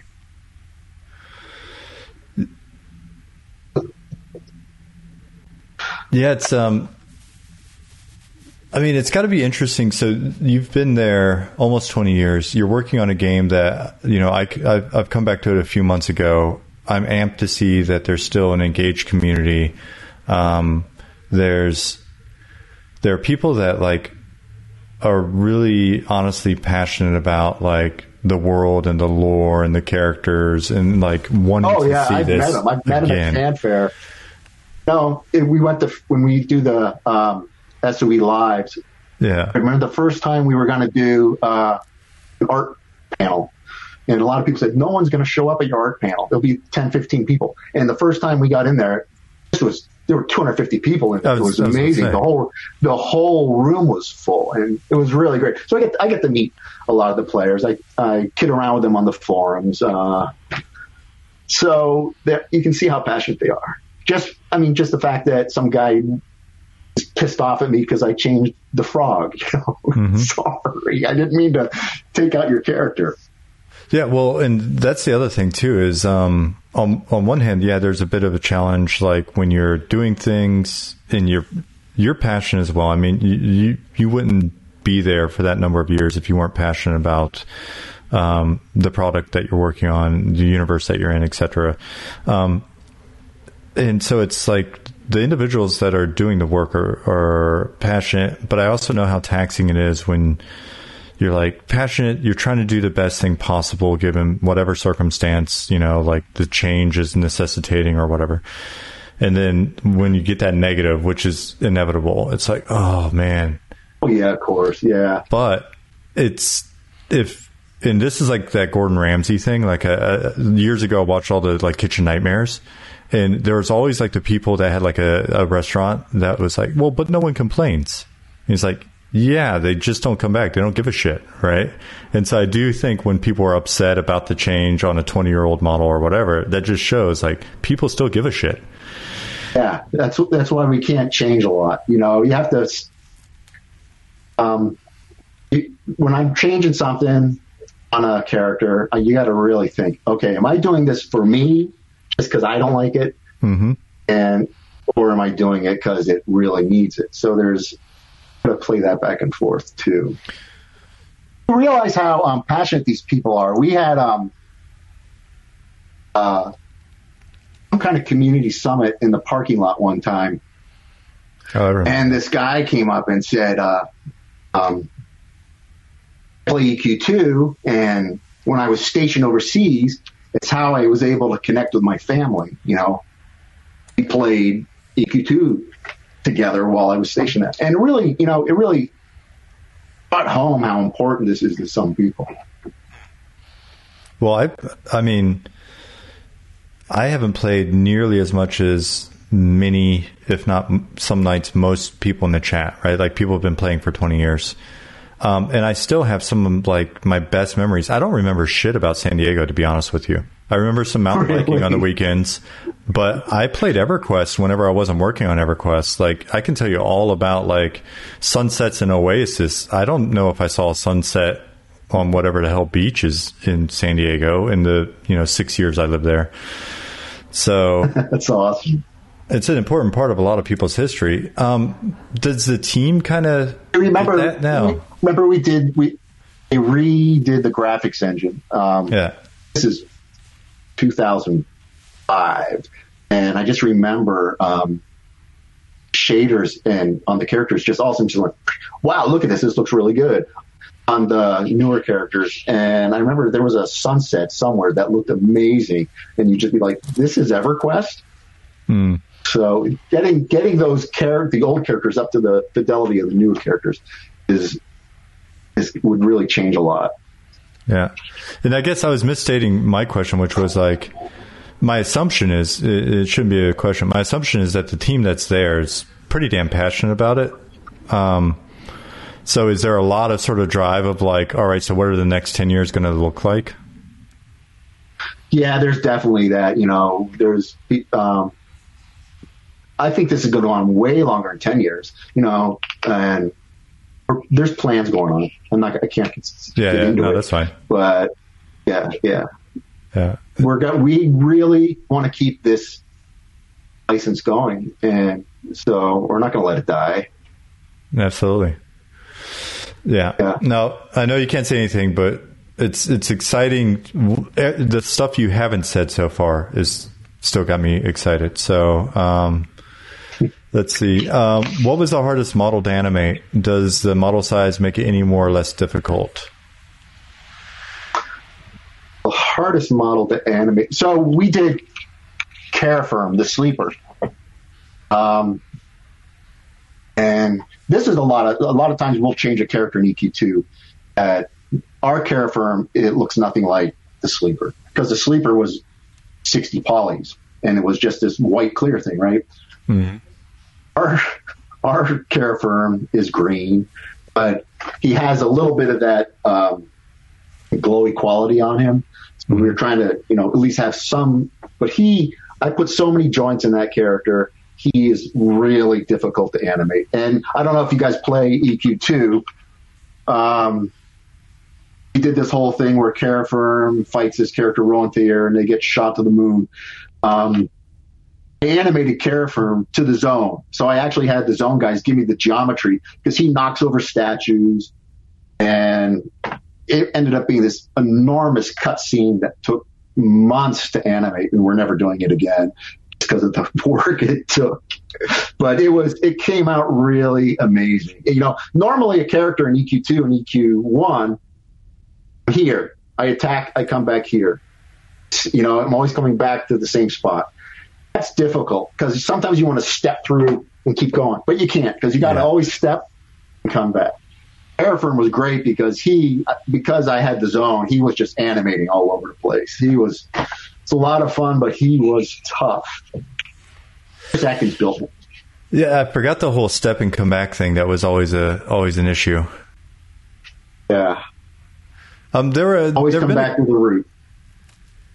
A, a couple of questions about just like, um, I, am noticing theme. There's like uh, the ability to is there a way to edit textures modeled locally? I think that kind of relates to uh, what Zoidberg was asking as well, which is um, when revamping EQ1, is there no way to have a toggle on-off switch for a choice of texture packs like new remastered packs, Halo, etc.?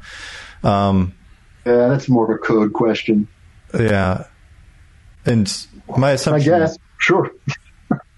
Yeah, for texturing maybe, but then anything that changes geo, right? That that probably create some issues. Um, yeah, I figured I'd ask since what it's in here. What is the most? Let's see. What has been model you enjoyed working on? So there's a couple I really had fun with. Um, on EQ1, that little tinkered gnome bot. He was a lot of fun. He's one of the last characters I did before I left.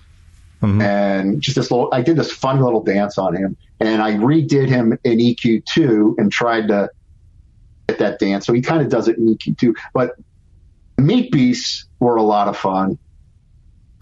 The ducks had we we had a lot of fun with those ducks, and uh, there's a funny story. Um, a player on the forums, Katana Llama, he just was posting he wanted a rabbit. He wanted a rabbit.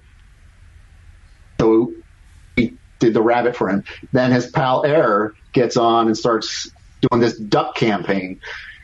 And this forum page just went hundreds and hundreds of posts. So we started really. I remember there was a fanfare and Katana Llama goes, "How come you're not doing the ducks?" And I told, I said, "You got to tell Error to be louder." so all of a sudden, the next day, the forums went with all these duck posts. It was hilarious. So we did the duck, um, and then for a while we had uh, Serena was just bugging me about doing a broom. You got to do a broom. I want a broom mount. I want a broom mount. So knock out the broom mount, but we teased all of them for about a year. You know, I had a countdown for okay, 732. And I was like, what number is that? And that was the days till we were going to release this thing. It wasn't, maybe it was like 180, but I counted okay. down every single day. 179. Every, no one knew what it was. Well, I guess they kind of figured it out, but eventually we did that broom mount came out and that was a lot of fun. There, there was almost no animation in that one, but that was a lot of fun. It's Froglok surf on the broom. What? Yeah. In the world. They ride, they ride it like a skateboard. I'm gonna have to if if somebody could link the gnome, the clockwork gnome in chat, that would be awesome. I'd love to like see a picture of it. Um, otherwise, I have to Google it afterwards. Um, Zima said the death animation on the gnomes riding the mechs from Secrets of Faydwer is epic. Oh, that nice. one was a fun one. That character was so fun. Yeah. The mechanical sure arm snaps the neck of the the gnome riding the thing. What? do something nuts. If I can get something in like that where I'm just having a lot of fun, uh, the idles, characters, tool users. Hang on, I'm just looking for uh, that tinkered bot. Oh, thank you, Snow. Oh, I've seen these guys. And then I did a T Rex in EQ2 that this is funny. Uh, when I first started, there was this whole back list of um, characters that were from outsource, and there was a T Rex, Stegosaur. Um, I was just animating those in my free time because I love Tyrannosaurs. And that thing finally went in, but Dave Brown EQ2ized it, so it's all it's not a T Rex. It's like all gnarly bumps and it's it's real. It's a good one. The Stegosaur was really great. I animated every single one of those scales, but when Dave built the EQ2 version of it, um, he didn't have any scales, so you don't see that animation. Do you guys so you mentioned outsource. Um, this is just a random curiosity question from my end. Um, have you been able to outsource animation at all? Have you had any luck in that department, no. or no? It's no. It's it's it's it's really tough for what you have to do hmm. in our engine, and just to deal with all the different characters. We haven't tried it. At some point we might, but we haven't really talked about that yet. Yeah, I've, I've, had challenges with it in the past, especially. Um, so I just worked on a, a, online horse adventure game, and the animations were like the number one thing that our our audience, like they went through animations with a fine tooth comb. They were so intense. They were as intense as twelve to fourteen year old girls can be about animations in a virtual world. Like um, but it was, you know, because every new horse has unique animations and they, they know, right? They know how an Andalusian works, right? And so. The, the trotting and the prancing, it's all different, right? All different, dude. Oh my goodness. Biometrics of horse discussion. When I was on Pirates of the Burning Sea, I snuck an animation in and it was an emote. It was slash toot. If you want slash toot, your pirate farted. And there were some people that were so mad because all people were doing on the docks was standing around going, it was so funny.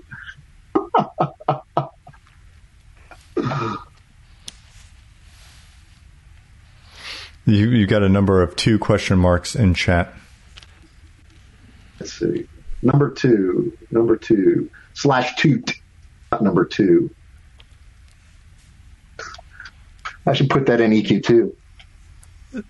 Slash number two is a different animation.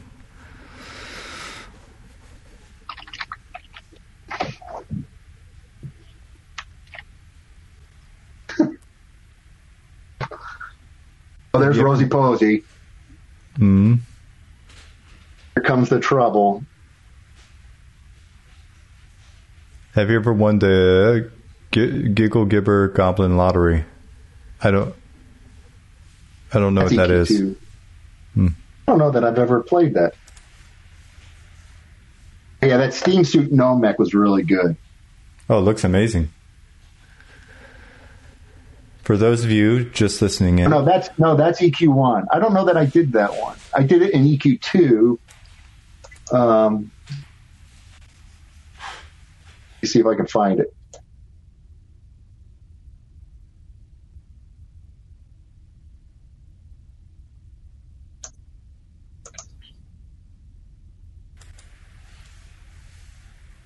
No.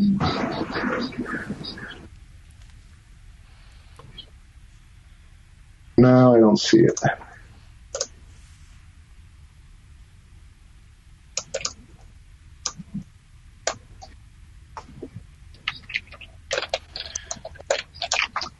Oh, here's the here's the gnome but without a head. If you remember this, so this was the EQ2 version of that EQ1 character. I don't know why he doesn't have a head. Hang on.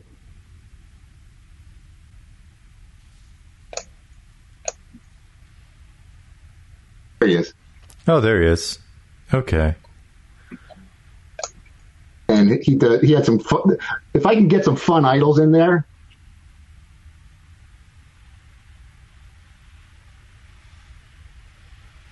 and he's asleep. The key turns. Oops. Yeah, I swear I'm familiar with this one. I don't think I've ever seen that happen. And then when he dies, let's see. Hang on. This is our in-house character tool.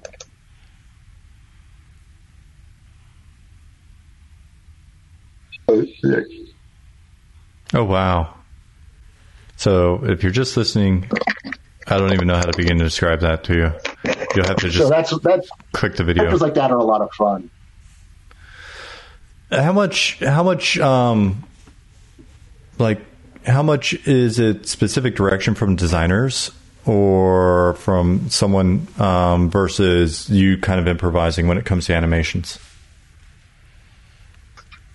Um, usually, if I get someone has a special thing they want, they'll come and say, "I want this, I want this, I want this," and we'll go back and forth. This um, Chris Garlick, he's an EQ2 designer, usually comes up, and Carlos too. Carlos Moore, um, they're the guys that really want you know to be involved and. Carlos will come up with some stuff that you're like, well, I don't understand. he, we'll get there. Chris Garlick, we just did a, uh, the cowboy themed zone and goes, I'm to put a, a mechanical bull. These characters are at, right? I think um, Nick Viator, he's a uh, environment guy. He's going, well, why don't we make it a meat beast? So we gave him this mechanical meat beast. What? That's amazing. Yeah, when the character clicks on it, he starts riding it, and it was it was it was fun. A lot of people were working on that, so there was a lot of back and forth there on that mechanical meat beast. But that, is that out yet? Is that out or is that? Yeah, that uh, was that was that was a spring expansion. okay. Okay. It was pretty. It was nuts. The um, so how many animations do you typically like? Does each character need? EQ is great. An EQ NPC needs 13. Um, that's very. I can I can knock that out in three days, two three days. Uh, EQ2 character, a monster needs uh, 50-ish. So if just a monster, Fifty. about 50. If it's a tool user, like a someone that is a biped who's going to be using different weapons, there's about 75 animations. And that a tool user will usually take me uh, a week and a half to two weeks, depending on tentacles and tails and stuff Yeah. like that. So when you say tool So user, the operative, if think the NPCs for EQ1 are a little limited. They're always in combat idle. Hmm. Um, it would be I would go another 10 animations, so, so about 25. I think would really fill out that character. So then he could be idling, combat enter, combat exit, and probably a few more idles. right? when you say tool user, um, I mean that's fairly. Is that like if something's using a pickaxe, or is that like code for? That's, that's just an. Uh, uh, it could be used in a pickaxe. It could be using uh, a weapon. Whereas a monster won't have a weapon; he'll just be, you know, attacking. So if he's holding something, and if he's gonna use um, talking animations, then he's a tool user. Okay, and then the the difference between like the the fifty and the thirteen is it because of things like facial expression and all that stuff? Why are there so many more? Uh, they went a little bananas when they were coming up with the list. I think, um, like the EQ2 players have thousands of animations. Um, I think an EQ1 player has a hundred, maybe. So there's a happy medium. I think if I were going to be doing a character, it'd probably come in around for the a really good player character going. You could do it in 125 animations, right? And that's including all the no, yeah, all the emotes, yeah. Uh, I'd say 125. But uh, for the reason that the NPCs are just so few animations, they only have one attack. Mm-hmm. Um, they have a death, an ouch, and a jump, a run and a walk, and a couple others. Now we had done a new animation tree 2005 so if I want to add animations into there, I can. Like uh, those orcs, they had three different casts. Um, they had a bunch, three or four animations too. So the ability's there to add more animations. Some of the best animations in EQ are the idols of death. There's a funny, there's a kobold um, in EQ, and Fister always loved when you went to loot the body, it would jump back up, right? So it'd scare him. And we redid those kobolds, and I remember Fister came down and said, I need that thing to attack me when it's dead. So that's still there. And then it's also in the EQ2 version too.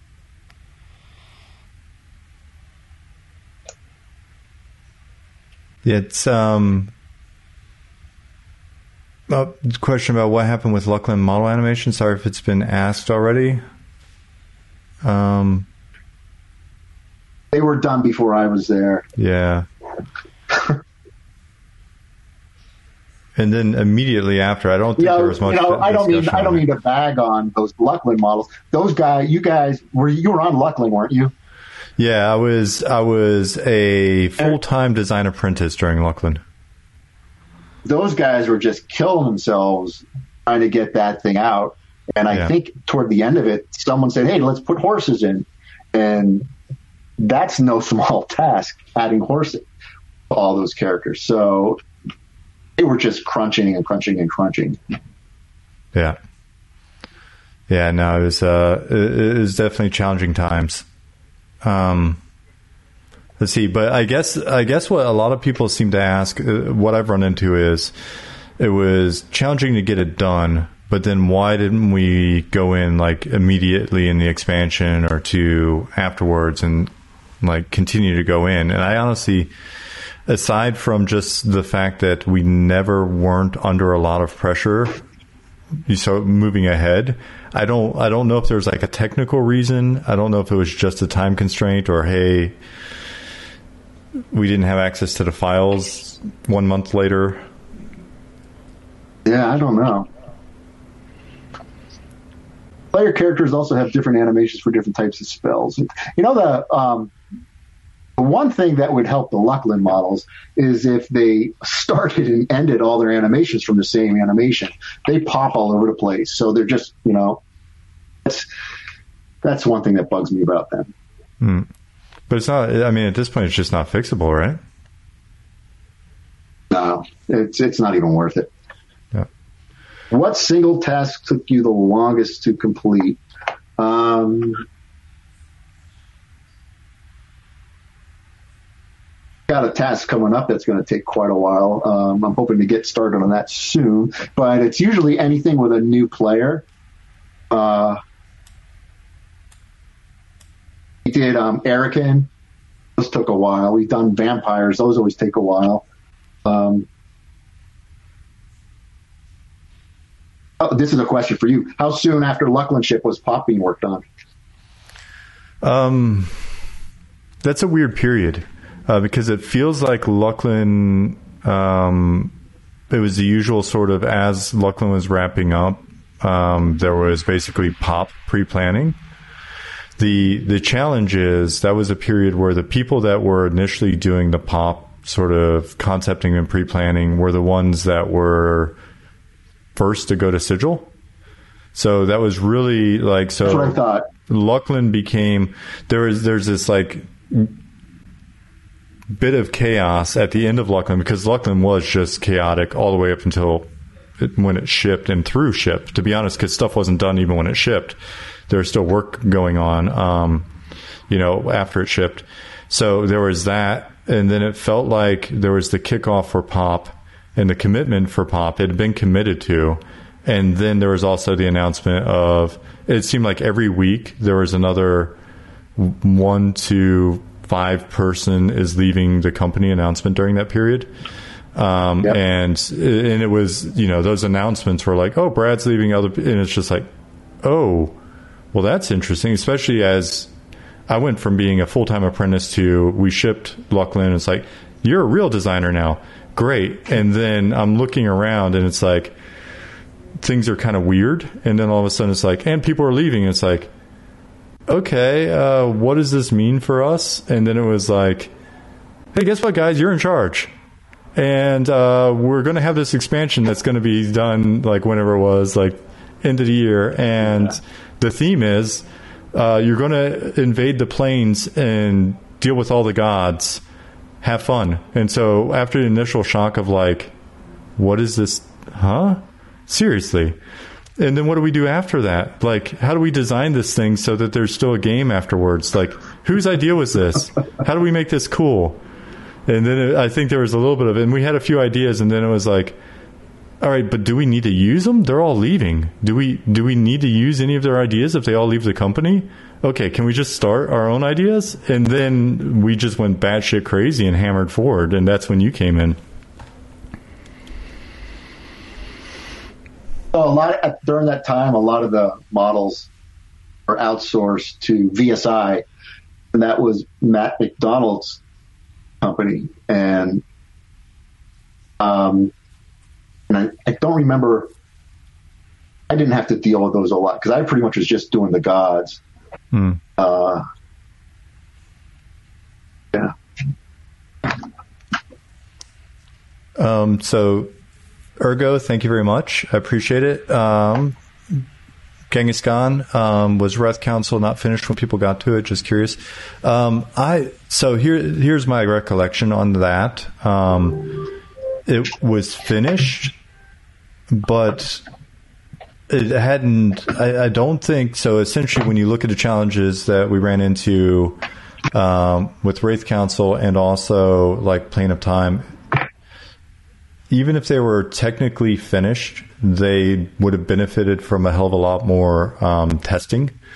And at that point, like we were, we were done. So the stuff that was even technically finished, it just wasn't tested to the point that it needed to be, if I remember correctly.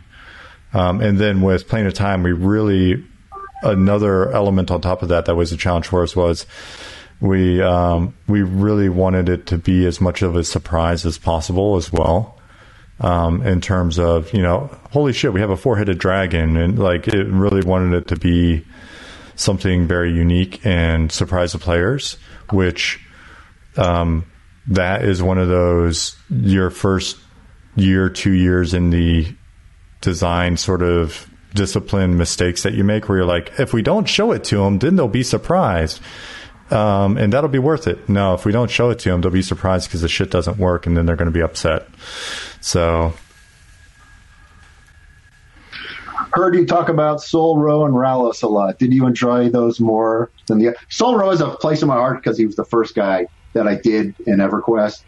Um, Zek, I really enjoyed because I've animated him three times. So there's actually an EQ2 version of Rallos.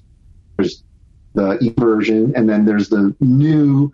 I wish I, Dave was around because he could the screenshots. He was really good. Um, I really like doing the Vallon and Tallon Zek. They were kind of cool. Um, it's fun for me when I get to redo these characters in EQ2. Um, the engine is a little more animation friendly, so I get to do a little more with them. Um, when I did Sol Ro and EQ2, um,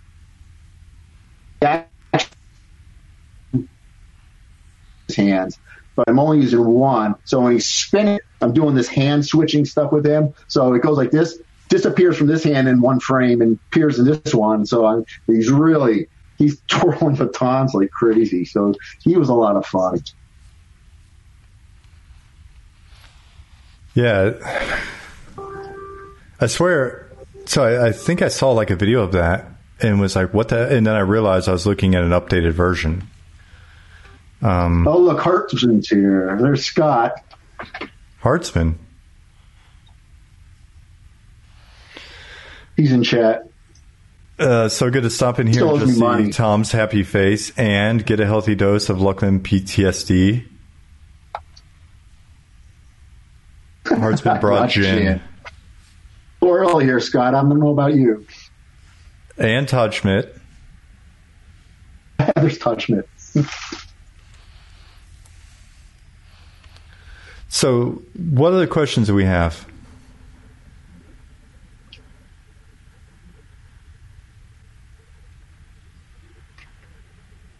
I'm scrolling back up to see if if we missed anything. I've been really bad moderators. I've already apologized in Discord. I've, it's been very distracting for me today.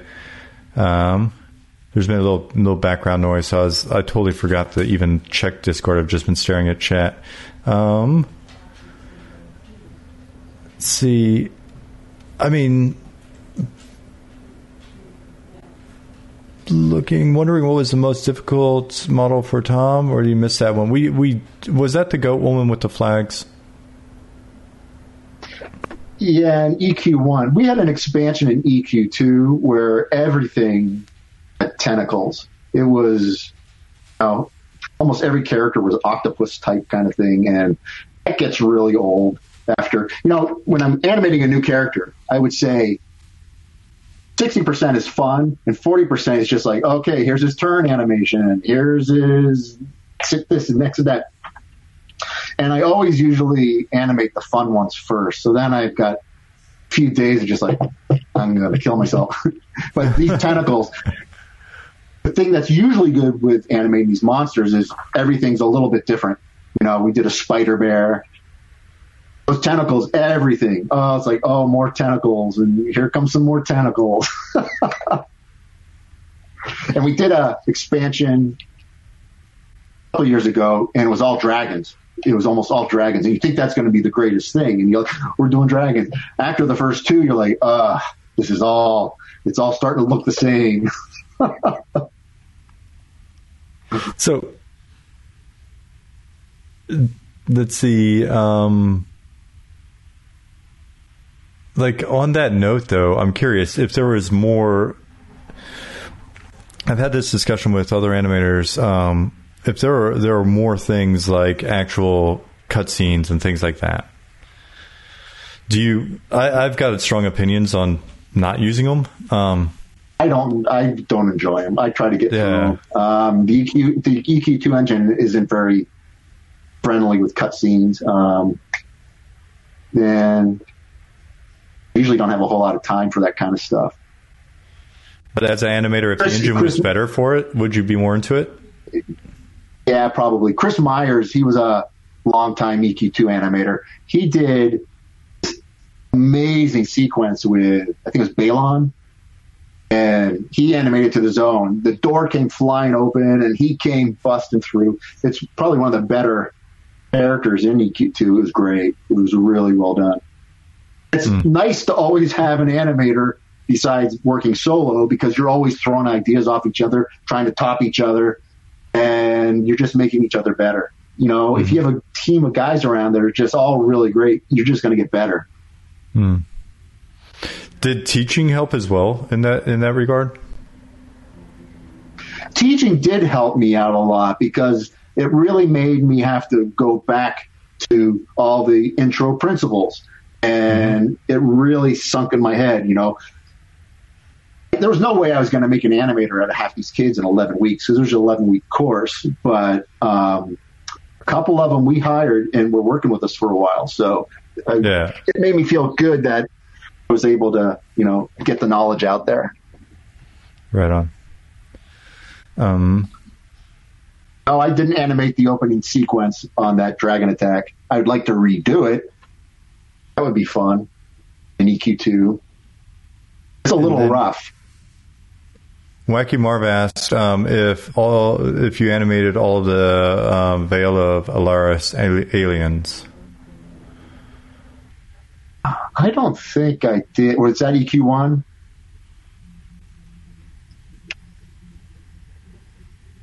I'll That wait for EQ2. chat to reply.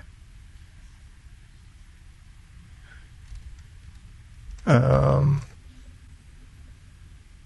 no, it doesn't look like a year's lineup for that. And then um, J asked, "How many hours a day did you work during peak times?" Usually, when I'm in the office, when we're in the office, I'd get in about 8.30 and I'd leave uh, 5.30. Now I'm starting at, you know, 7.38 and I'm off at 5.30. So about the same. Okay. I'm getting more done at home, though. I will say that. What about during pop? I I look back Oh, on Pop? all of the crap that like there are so many characters and so many zones. Yeah, I would say pop. We were making twelve hour days sometimes. I, I never, I haven't had to work, um, you know, eighteen hour days or anything like that since Blasto. Blasto was the worst crunch I've ever done. That's a PS1 game, um, and I'll never do it again. You, you just stop getting work done. Your creativity just goes out if you're, and you just mm-hmm. burn out so fast. So I, I get enough done in you know seven thirty to five thirty to keep everybody happy. I think. We've hit on a lot of specifics. I'm curious when you look back, like, and it doesn't have to be like we're not saying explicit stack ranking or whatever, but are there a couple of moments where you look back during that time and it really just stands out as like sort of that your favorite period? Um, During development on EQ1, you mean? Um, in general, I mean, you've been there. You've been there for 18 years. So I'm curious when you when you're at a company for 18 years, working on a property for 18 years. I would say it's funny because there it comes and goes. Um, uh, first, first pop was re- the my favorite time on that was probably Depths of Darkhollow.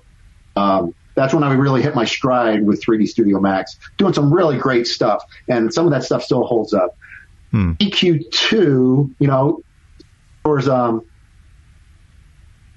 hit some hit a really great time, and then something happens in a team where you just it just feels like us, someone's trying to crush us, and then it comes back and you're hitting a great time. Uh, the whole time with the Meat Beast, with um, Ducks, we had a really solid team going there. And you look at the zones, you look at the characters, they look really great. And right now, right now with Darkpaw, um, even though we're really small, I think it's one of the better times in uh, my time here with the company too. It really feels like we're being empowered to do something great.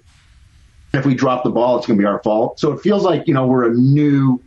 Feels like how I think um, little indie companies must feel like. It's in our hands. If we have to, we have to run with it, or have no one to blame but ourselves. Yeah, that's got to be nice. It, it, there's so there's no like bureau like bureaucratic sort of layers you've got to go through and all that. It's more just really aren't. Whatever was there is is been cleaned up, and they trust us. Um, we ship. We've never missed a date. yeah. Uh, so small art team.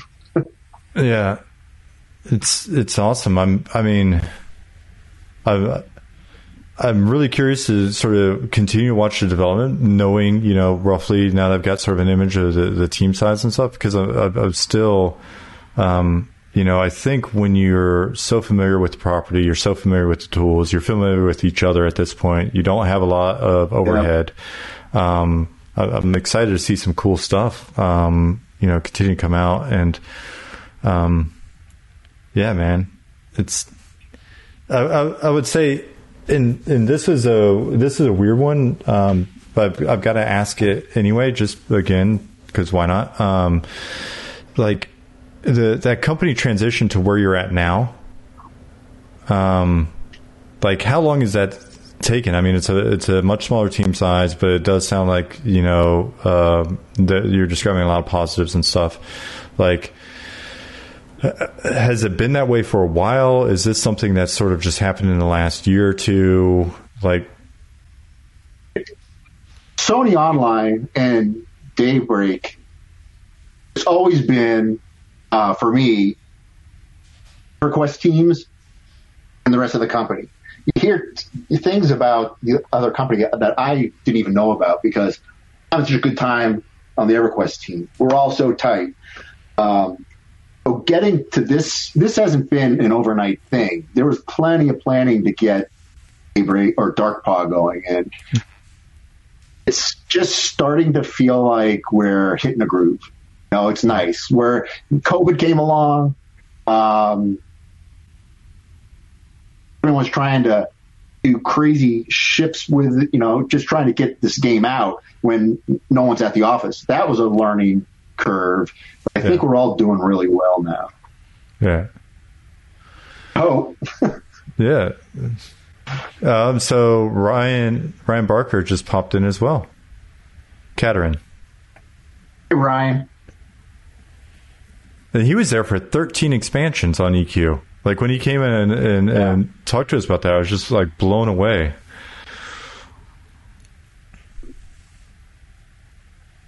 it's nice that the San Diego area is getting a few more game studios too. When back in the day, there was there was they're all over the place, and now for the last few years, there's been nothing. It's been us and Rockstar, yeah, and now we've got um, Amazon's close, Intrepid's over there. Half the, half our team left are over at Intrepid. It's Sony Online West. Yeah. Um, so I hope those guys do well because we're going to have to start hiring them back soon. nice. Ergo, thank you for the sub. I appreciate it. Um, yeah, it's well, it's that was part of the reason why I went to Austin um, when the opportunity to work on DC and go to Austin appeared. Was it just didn't feel like there were a ton of companies in that sort of San Diego proper area at the time. Um, Pfister was going to go to Austin. Do you remember that? Um, I remember. I remember that discussion, but it was. He oh, wanted me to go with them, and I, I said, I'm not. I'm not going to Austin. Yeah, I, he was going to run that studio, but then he left. He he left soon after that. Yeah, um, I've, I've, actually I, I, kind of paused on that one I because it was like a um, I was trying to remember if Dallas, uh, another individual, like if he, I think he was an Austin dude though, but I thought they knew each other. Anyway, um, I totally forgot about that. And it's weird because when you said it, like I just had to like stumble and pause because I was like, oh shit. Yeah, I think that might have, that was, was that a discussion? And yeah. it's weird to think how my life would have changed. forget the reason why, but I just, that just popped into my head. Yeah. Yeah. Oh, this is so weird, man. Like that, that kind of, well, I think we would have been able to ship the DC Universe in under five years had he actually come out. Um, that would have been yeah. Oops. Well, I guess we should probably start wrapping this up. Yeah, I think so too. We're, we're hitting that point, dude. I, dude. Yeah. I appreciate um, I appreciate your time. I'm scanning chat right now to see if um, if there's anything we missed there. I don't think so. Um, some some thanks, uh, Jedis. Thank you. So, thanks much. everyone for listening to my nonsense. yeah. Um, appreciate everybody being here. If you missed any critical question, if you watch the VOD and you think of anything, let us know. Um, Tom is in Discord. You can always get a hold of me and look and feel on the forums. Yeah. I monitor that pretty closely. So, and Cool, EQ2. man. Not much on EQ1 forums. Yep, yep. All right, dude. Tom, I appreciate you taking over two hours Thanks, John. to come hang out with us. Good to talk to you. Yeah. Uh, talk soon. Guys. All right, guys. Bye, Tom.